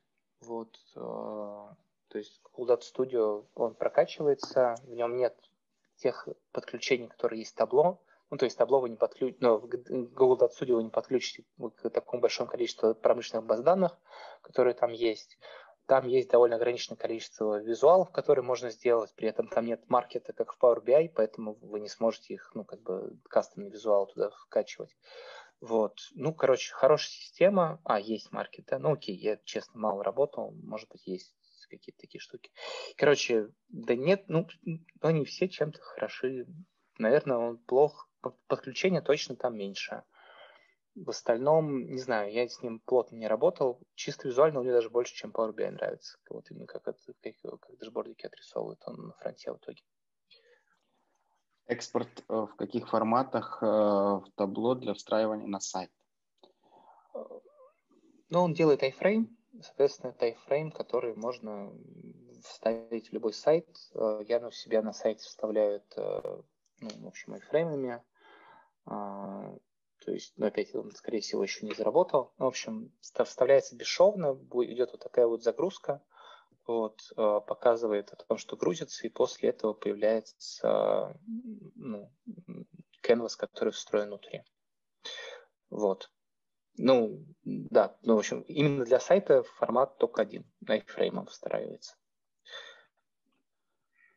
Так, и вопрос уже, наверное, для перехода на следующий Э, блок. А Google местоположение собирает как-то иногда неправильно, то велосипед за такси применяет, э, то автобус за метро. Можно ли эти данные исправлять в табло или нужно предварительно обрабатывать? Э, ну, в табло их можно вычищать. А, изменять и именно изменить сам, саму точку данных, подправить там какие-то координаты нельзя. Их можно только просто выкинуть из визуализации. Окей, давайте тогда предлагаю поехать дальше. У нас с вами осталось как раз не очень много времени для того, чтобы закончить нашу штуку с, уже с визуализациями чего-либо. Значит, э, мы сегодня с вами посмотрим две визуализации. А, первая визуализация – это такой довольно бизнесовый дашборд, ну, выглядит как бизнесовый, и он посвящен а, анализу телеграм-чатиков, всякого такого. А, эту штуку сделал мой друг и коллега Данил Шевцов. Вот, я ему там немножко помогал с оформлением. В общем-то, это такая заготовочка, которая позволяет вам из Телеграма скачать э, JSON, вставить его в этот шаблон и сразу получить моментальный результат. Кайф этой штуки, что чтобы ее использовать, даже табло не нужно. Здесь есть, в общем-то, на сайте у него простая пятишаговая э, инструкция. Я просто вам сейчас это покажу вживую, как это делается. Значит, э, я вам сейчас кину в чатик эту страничку. Здесь вы должны кликнуть на вот этот сайтик и перейти по этой странице на, на страницу этой работы. Я не знаю, как она у вас работает, нет, у меня она сейчас не работает. Но и при этом ее все равно можно скачать. Для вас это главное. Нам нужно сюда прийти и нажать Download и скачать этот э, workbook себе на рабочий стол. Ну, в смысле, компьютер, куда вот там уже вам хочется. Поэтому давайте, кто хочет повторять за мной, э, переходим по ссылочке, переходим по ссылочке на табло паблик и отсюда скачиваем э, шаблончик.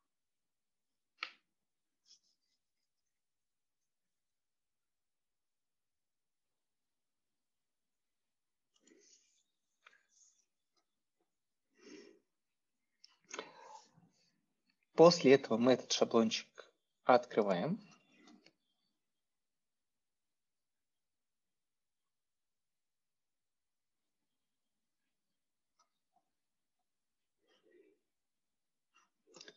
И любуемся на визуализацию.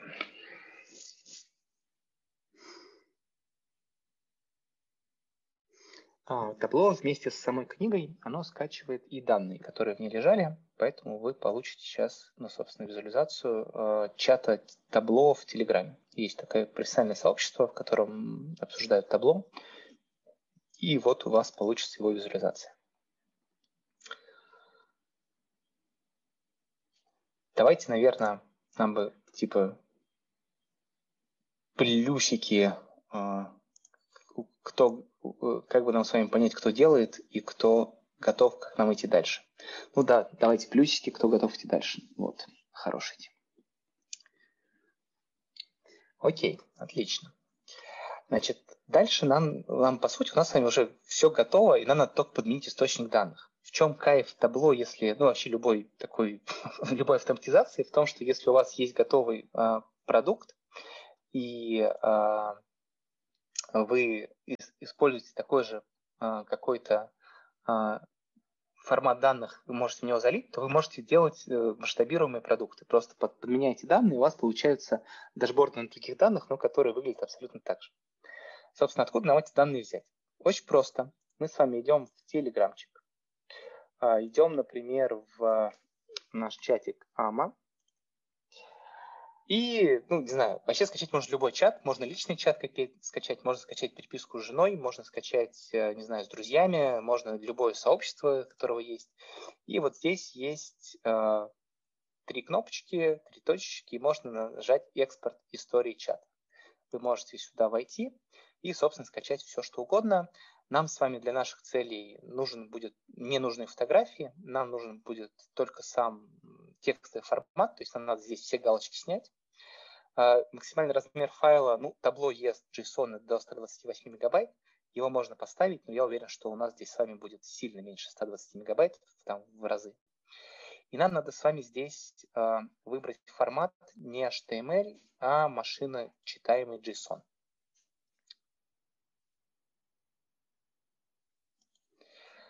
В общем-то, мы вот так с вами выбираем, назначаем и нажимаем «Экспортировать». Ну, здесь можно выбрать, куда это сохранится. По умолчанию он в Telegram десктоп скачивает. А, можно куда-нибудь это дело сохранить в другое место. И нажимаем «Экспортировать». Опять же, чатик можете взять любой, не обязательно этот, можно взять какой вам нравится. В общем, очень прикольно там получается. Ну и здесь идет, собственно, сам экспорт. Здесь он произойдет супер быстро, а, дальше можно нажать кнопочку «Просмотр», и у вас откроется папка с результатами. На Маке тут спрашивают, что нету этой опции. У Мака есть два клиента. Один стандартный, я тоже его не смог найти. А есть вот точно такой же клиент, который выглядит вот как Windowsовский. Вот там можно. То есть это скачиваются два разных этих. Типа, там другой Telegram должен быть установлен. Сорян. Я не был вот. в курсе этой особенности, поэтому... Ну, я могу просто сейчас нам в чате кинуть... Э, давайте кину в клуб, как раз кину этот файлик, и вы сможете его использовать.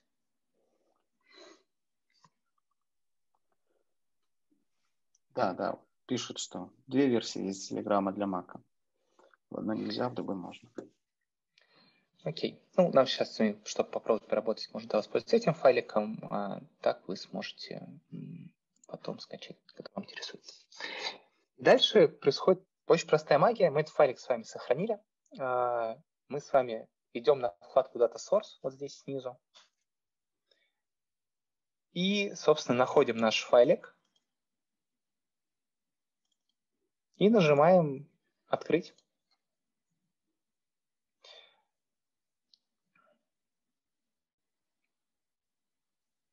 А дальше возвращаемся обратно на дашборд. И у нас с вами чудесным чудом все само меняется.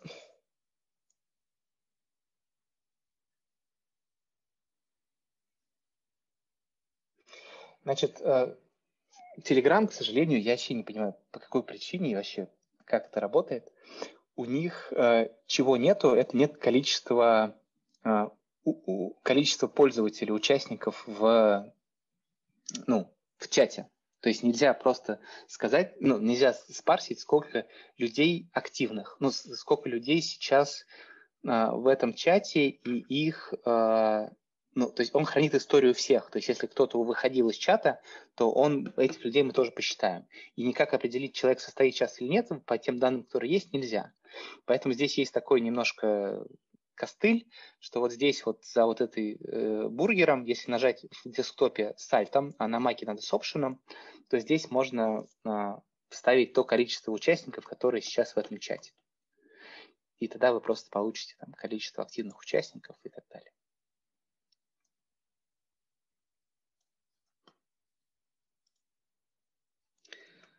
Ну вот у меня сейчас на ноуте у меня нет внешнего моника, я чуть-чуть уменьшу размер, чтобы это все умещалось в один формат. Ну и вот мы с вами получили визуализацию. А, вас Трикама не очень интересно визуализировать, потому что здесь мало сообщений и всего остального. Я заранее еще скачал Bar, и там, сейчас я его подключу себе в Vastric он просто довольно большой файл получился на 100 с лишним мегов, он довольно долго экспортится, поэтому я вам предлагал не его. Но я вот сейчас пойду и заменю его. Я вернусь в Data Source, заменю Edit Connection и вернусь, вот я сегодня скачивал, а, выберу Vastreet Bar, и сейчас будет прикольно. То есть сейчас будет интересно посмотреть на реализацию визуализации, потому что там дофига всего, там есть свои флудеры, есть свои люди, кто отвечает много, и, в общем, а, это уже гораздо более интересно, наверное.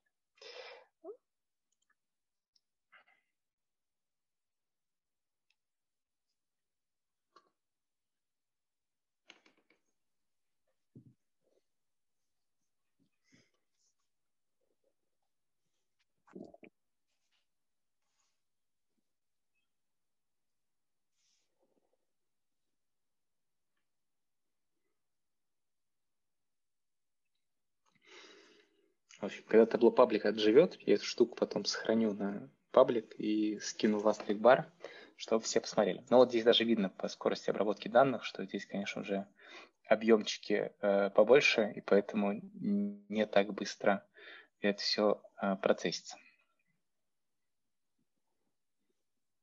Там что-то, да, 350 тысяч э, сообщений. Там только сообщения, там действия еще есть. Ну, в общем, короче, событий довольно много.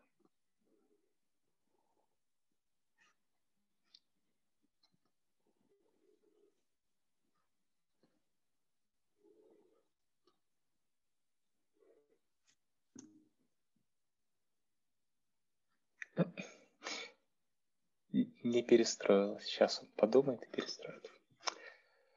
Вот.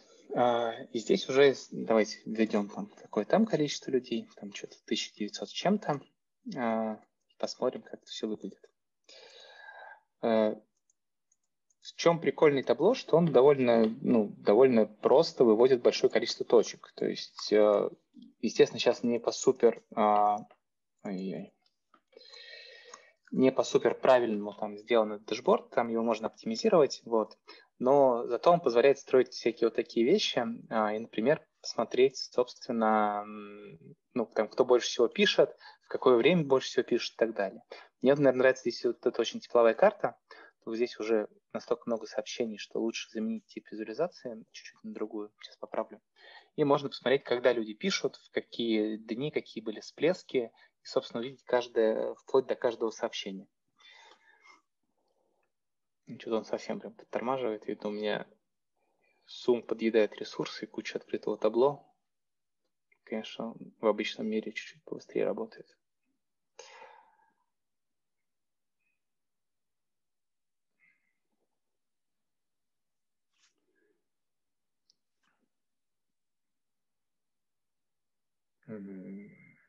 Нет, очень медленно. Так. Давайте там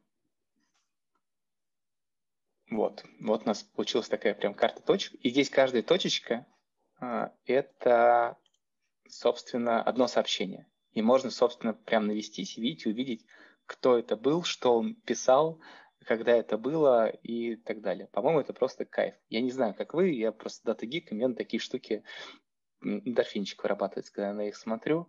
Мне прям нравится. Здесь можно всякие прикольные вещи увидеть. Э, здесь есть какие-то, видите, белые пробелы, когда люди переставали активничать. Есть какие-то треды, которые явно возникали ночью, и кто-то там общался по ночам. А, есть э, истории про, там, кто пишет больше всего. Можно посмотреть, кто пишет длиннее всего. Ну, тут можно, в общем посортировать эти данные и так далее. А, в общем, э, методик анализа тут дальше у нас с вами миллион и так далее.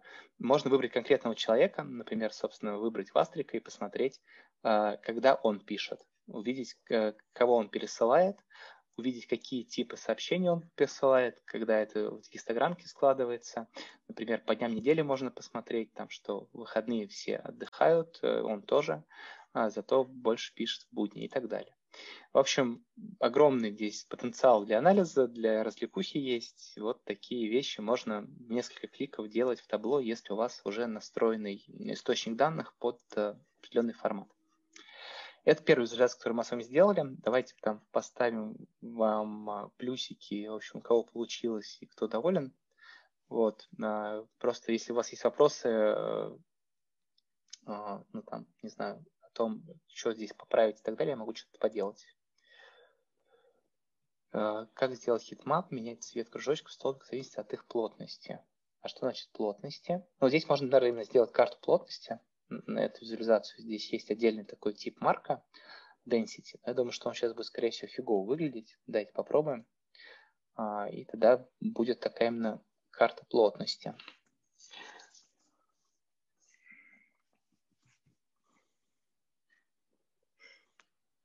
Она довольно долгая. Ну вот, типа такая карта.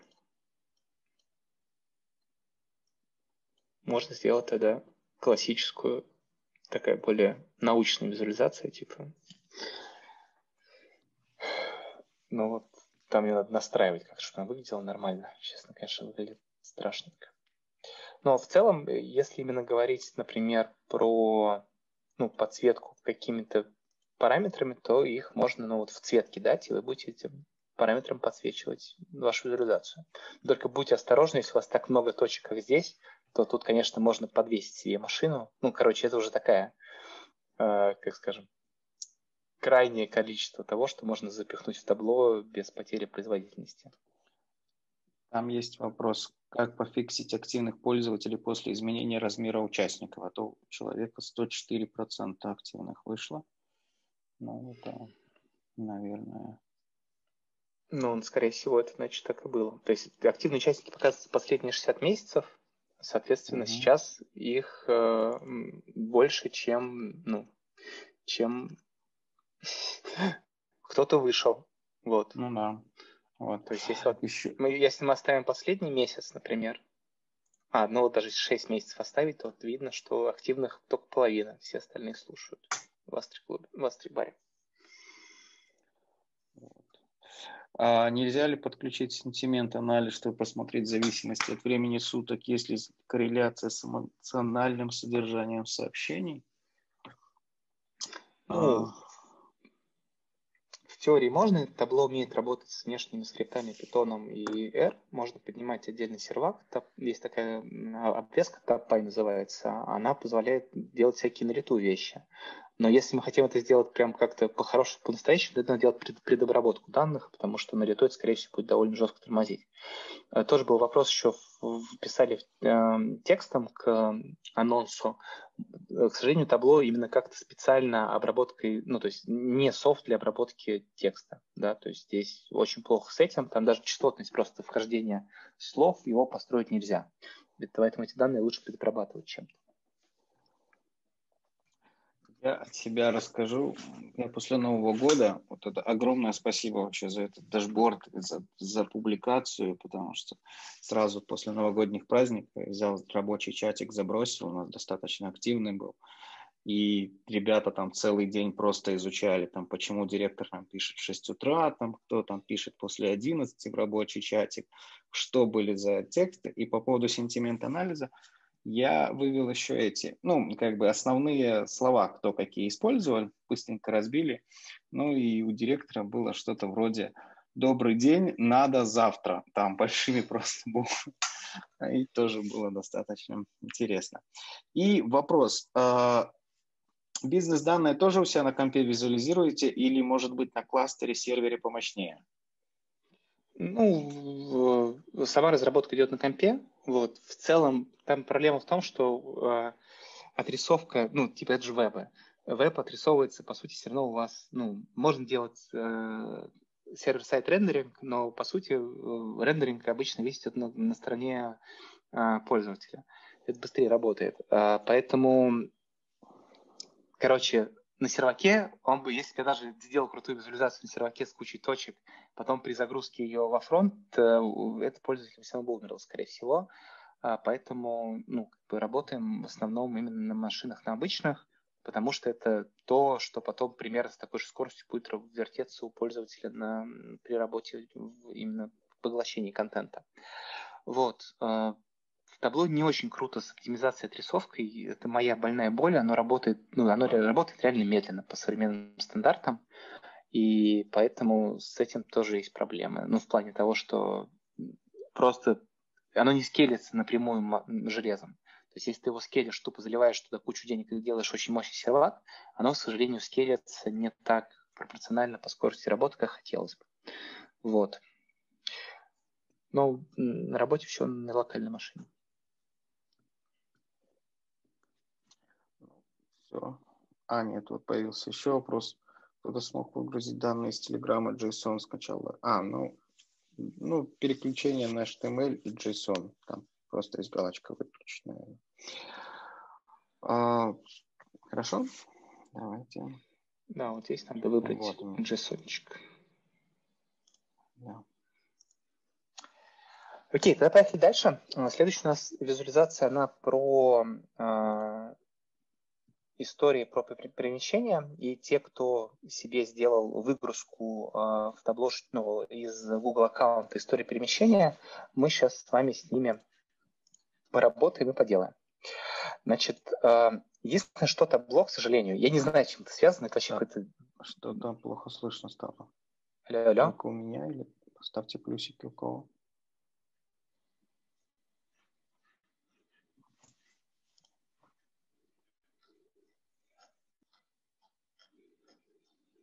Хорошо слышно. Окей. Нет, Саша, у тебя что-то.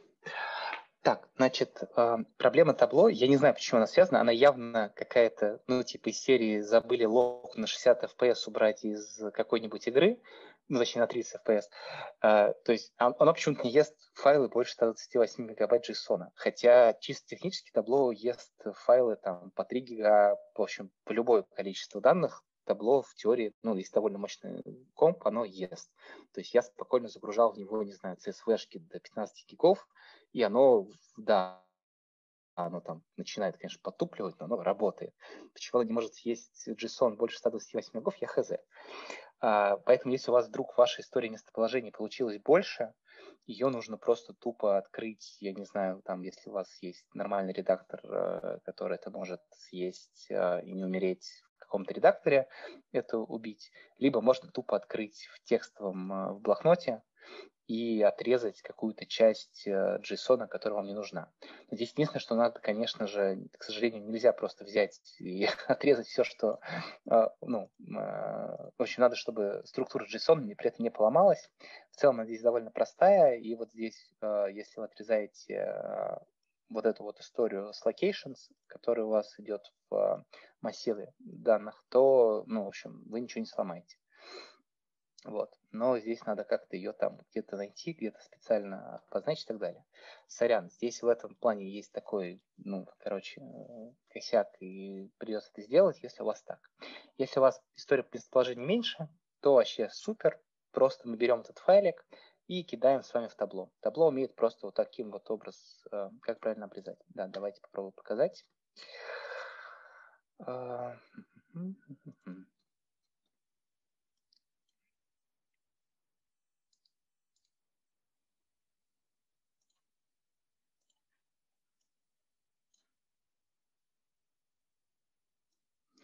Значит, правильно обрезать. Вот здесь у вас идет, открывается JSON, а потом идет locations и начинается массив.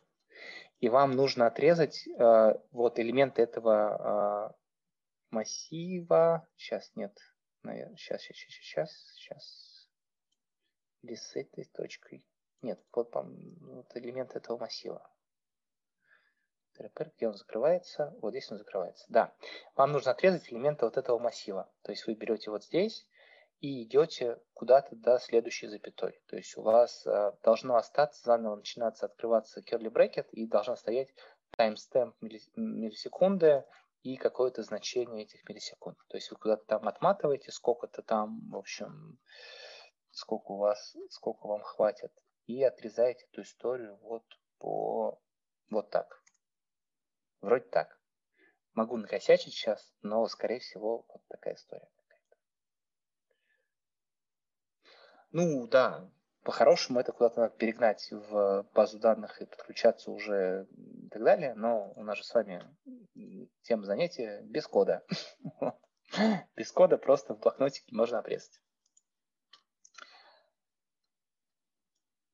Ну, код, я боюсь, может от 150-метрового JSON тоже может плохить. Ну, короче, я пользуюсь брекетсом для разработки, э, и брекетс от такого объема умирает. Ну, брекетс, конечно, вообще не супер показательный редактор кода, но все же.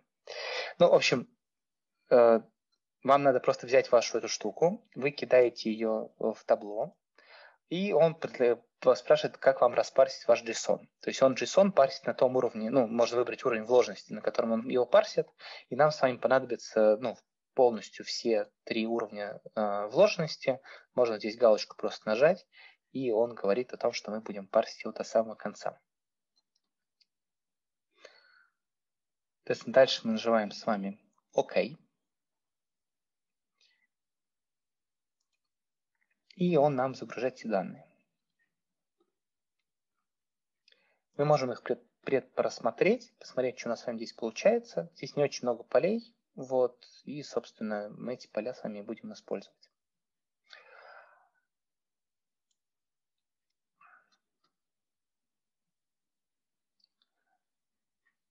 Ладно, что-то надолго предупреждает. Ну, в общем, в целом, если у вас вот такая штука получилась, дальше можно уже идти работать непосредственно с э, визуализацией и использовать эти расчетные поля для визуализации. А нам с вами понадобится, э, переходим на, на лист, и нам надо с вами будет здесь сделать предобработку данных небольшую.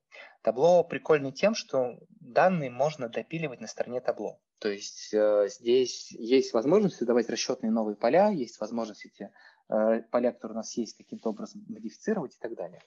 Мы сейчас с вами сделаем самые простые расчетные поля, которые нам позволят правильно вводить э, широту и долготу. А здесь в каком-то странном формате они хранятся в Гугле, и нам для того, чтобы с вами их преобразовать в правильный формат, нужно будет их разделить на 10 миллионов. Но, видимо, E7 это как раз про это, что они умножены на E7.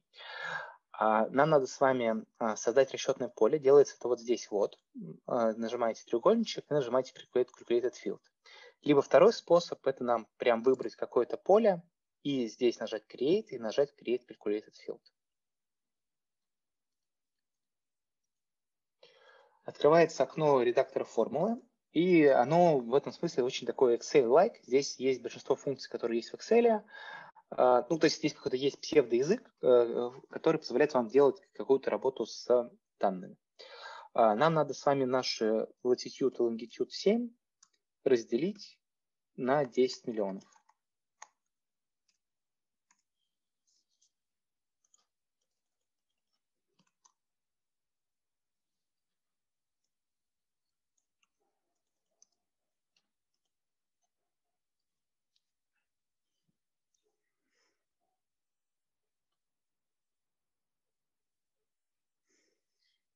И теперь то же самое делаем с longitude.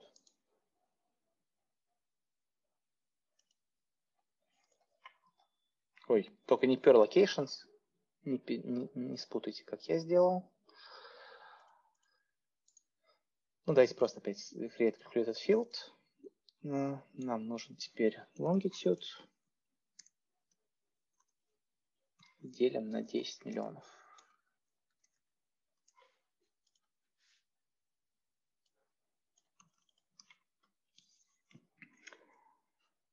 Так, дайте, пожалуйста, поставьте плюсик, что я могу идти дальше.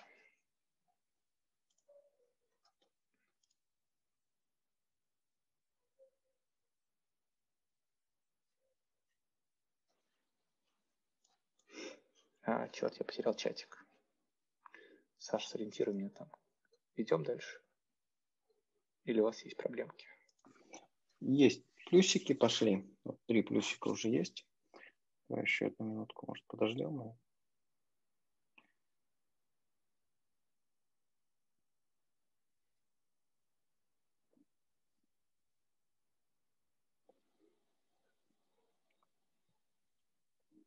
Получается, ребят. Давай. Окей. Собственно, у нас с вами получилось два новых расчетных поля, но сейчас табло их не воспринимает как географические какие-то координаты. Нам, чтобы это исправить, нужно ему в этом подсказать.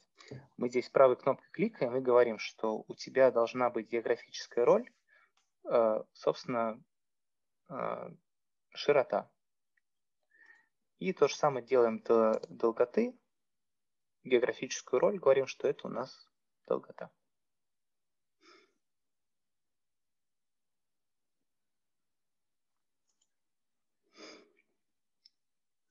Вот у нас с вами получилось две координаты, и, в общем-то, по сути, это все, что вам нужно. Мы берем эти две координаты, можно вот выделить через Ctrl, э, и, например, перед, вот так вот перенести и сделать, просто кинуть их в шоуме.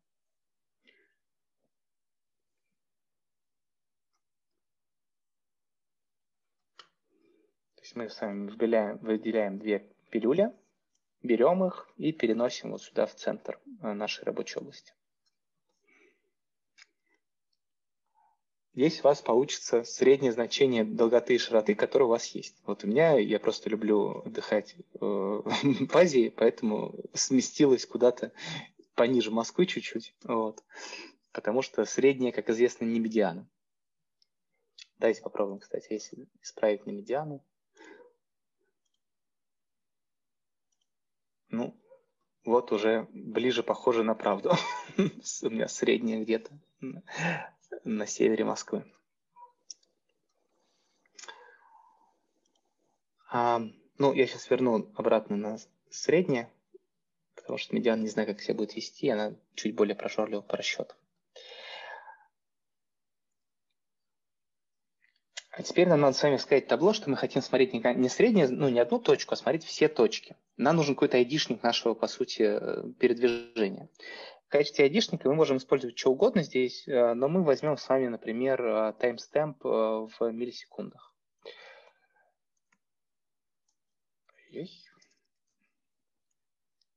А вот возьмем его, например, из locations. По-моему, он будет работать.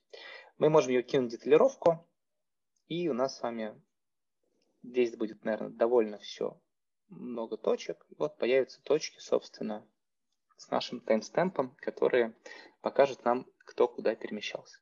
Вот видно, как я на Сапсане в Питер еду. Видите?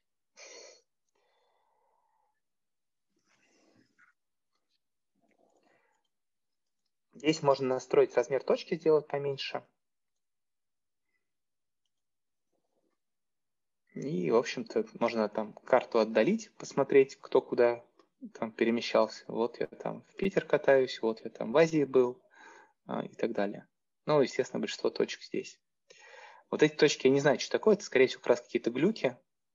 А, ну, я был на Байкале, но вот в Омске и где-то здесь я в те года, по-моему, не был. Ну, в общем, это, скорее всего, какие-то глюки. Их можно, например, убрать. Если мы с вами здесь кликнем на точку правой кнопкой, здесь можно нажать Exclude, и мы эту точку убьем из нашего анализа. Но это такое уже мелочи, особо, наверное, вам не нужно. В общем, у вас уже получились точечки, которые у нас с вами показывают наше перемещение. Нам еще, чтобы для кайфа, нужно понять, если у вас за несколько лет перемещения, э, хотелось бы как-то подсветить, какие перемещения были в какой год. Нам для этого нужно будет наш таймстемп превратить в какое-то время. То есть таймстемп – это наши миллисекунды, бла-бла-бла, они должны превратиться у нас с вами в нормальное календарное время. Для этого мы создадим еще одно расчетное поле. Я сейчас формулу кину, чтобы не, ну, вам их не перепечатывать. А, собственно, у нас ну, стандартное преобразование, мы должны, у нас здесь э, э, время отсчета в табло ведется от 1 января 70 года, нам нужно с вами вот сюда будет подставить наши вот эти а, миллисекунды. Я сейчас прям формулу скину а, в чатик, чтобы у вас не было проблем. Так, он пишет, единственное, что это, что это стринговое значение. Давайте мы его обернем еще в int, в integer, и превратим его в целое значение.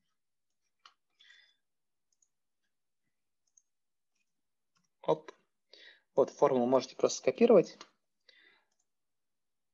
И мы с вами таким образом получим date and time. Ну, собственно, делается очень просто. То есть мы миллисекунды превращаем в секунды, и потом еще делим на количество э, секунд в дне, и получаем таким образом значение дня, и прибавляем это значение дня к дате и дальше э, часовой пояс просто сдвигаем. И вот теперь это время мы можем кинуть в цвет и получить, собственно, разбивку по годам. Он здесь как раз изначально разобьет погоду, ну и вот можно увидеть, собственно, как это будет э, именно по перемещениям. Здесь будет отдельно высвечен 20 год, 16 год и так далее. Можно потыкать, понаблюдать, кто куда ездил. И вот в 16-17 году я, видимо, в Подмосковье никуда не уезжал, а в другие а, года ездил. Дальше можно здесь просто дооформить всю эту историю. А, если мы хотим получить такую модную темную карту, это делается в настройках карты. Вот здесь можно зайти в Map, найти, зайти в а, Map Layers, и вот здесь выбрать э, темную тему карты. Табло умеет э, дружиться с мапбоксом, и здесь можно вообще делать свои подложки картовые, если вам это нужно, и подтягивать их по опишке мапбокса. Ну и дальше можно там сделать какие-то более яркие цвета. Э, в табло по умолчанию довольно приглушенные цвета. Нам для нашей неоновой карты нужно что-нибудь более ядреное можно вот таким образом кликнуть два раза в цвет, и потом два раза кликать в, в цвет, и позволяет вам, например, просто выбрать палитру. И можем получить вот такую вот прям, ну, я что-то совсем ядреную сделал. Но зато прям неон, неон, киберпанк. А, вот, можно немножко подстроить прозрачность, чтобы у нас с вами было чуть-чуть это по... поинтересней и так далее. Мы с вами сделали точки, а еще, говоря, можно делать маршруты. Единственное, что если сделать маршруты на всех данных, табло умрет. Ну, то есть на моих объемах э, я маршруты построить не могу. Поэтому, чтобы каким-то образом ограничить э, маршруты, можно просто отфильтровать какое-то ну, более маленькое количество дней. То есть мы вот это поле date and time можем кинуть фильтры и, например, сделать range of dates. Это появится вот такой вот рейнджевый фильтр. И давайте оставим там какие-нибудь, я не знаю. В общем, надо оставить что-нибудь типа дней, потому что если сделать не дней, а больше, будет очень больно. А, ну это, это время у меня нет данных.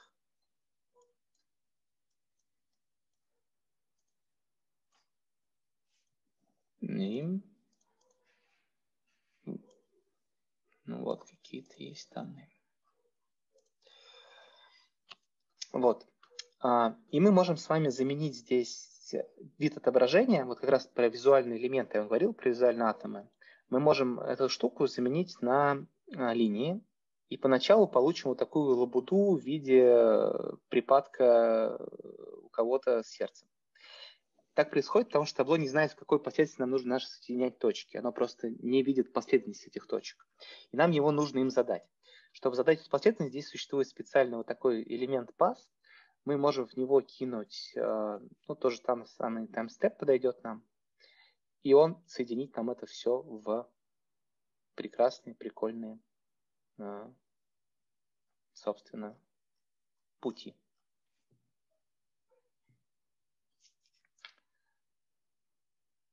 Вот, вот такого немножко датарт у нас с вами получилось.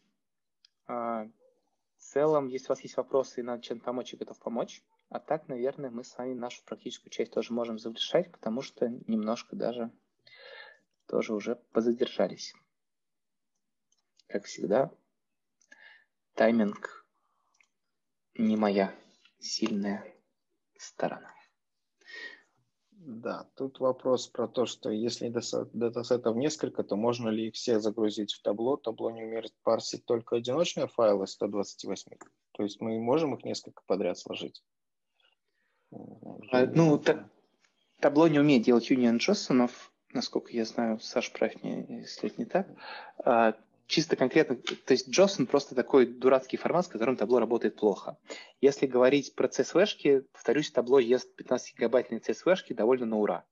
То есть если вам, и можно делать юнионы, соединять и базы данных, внутри одной базы данных можно делать юнион таблиц, а, можно юнионить Excel, можно юнионить разные листы Excel и так далее. То есть такая возможность вообще есть, но просто это не касается, к сожалению, JSON.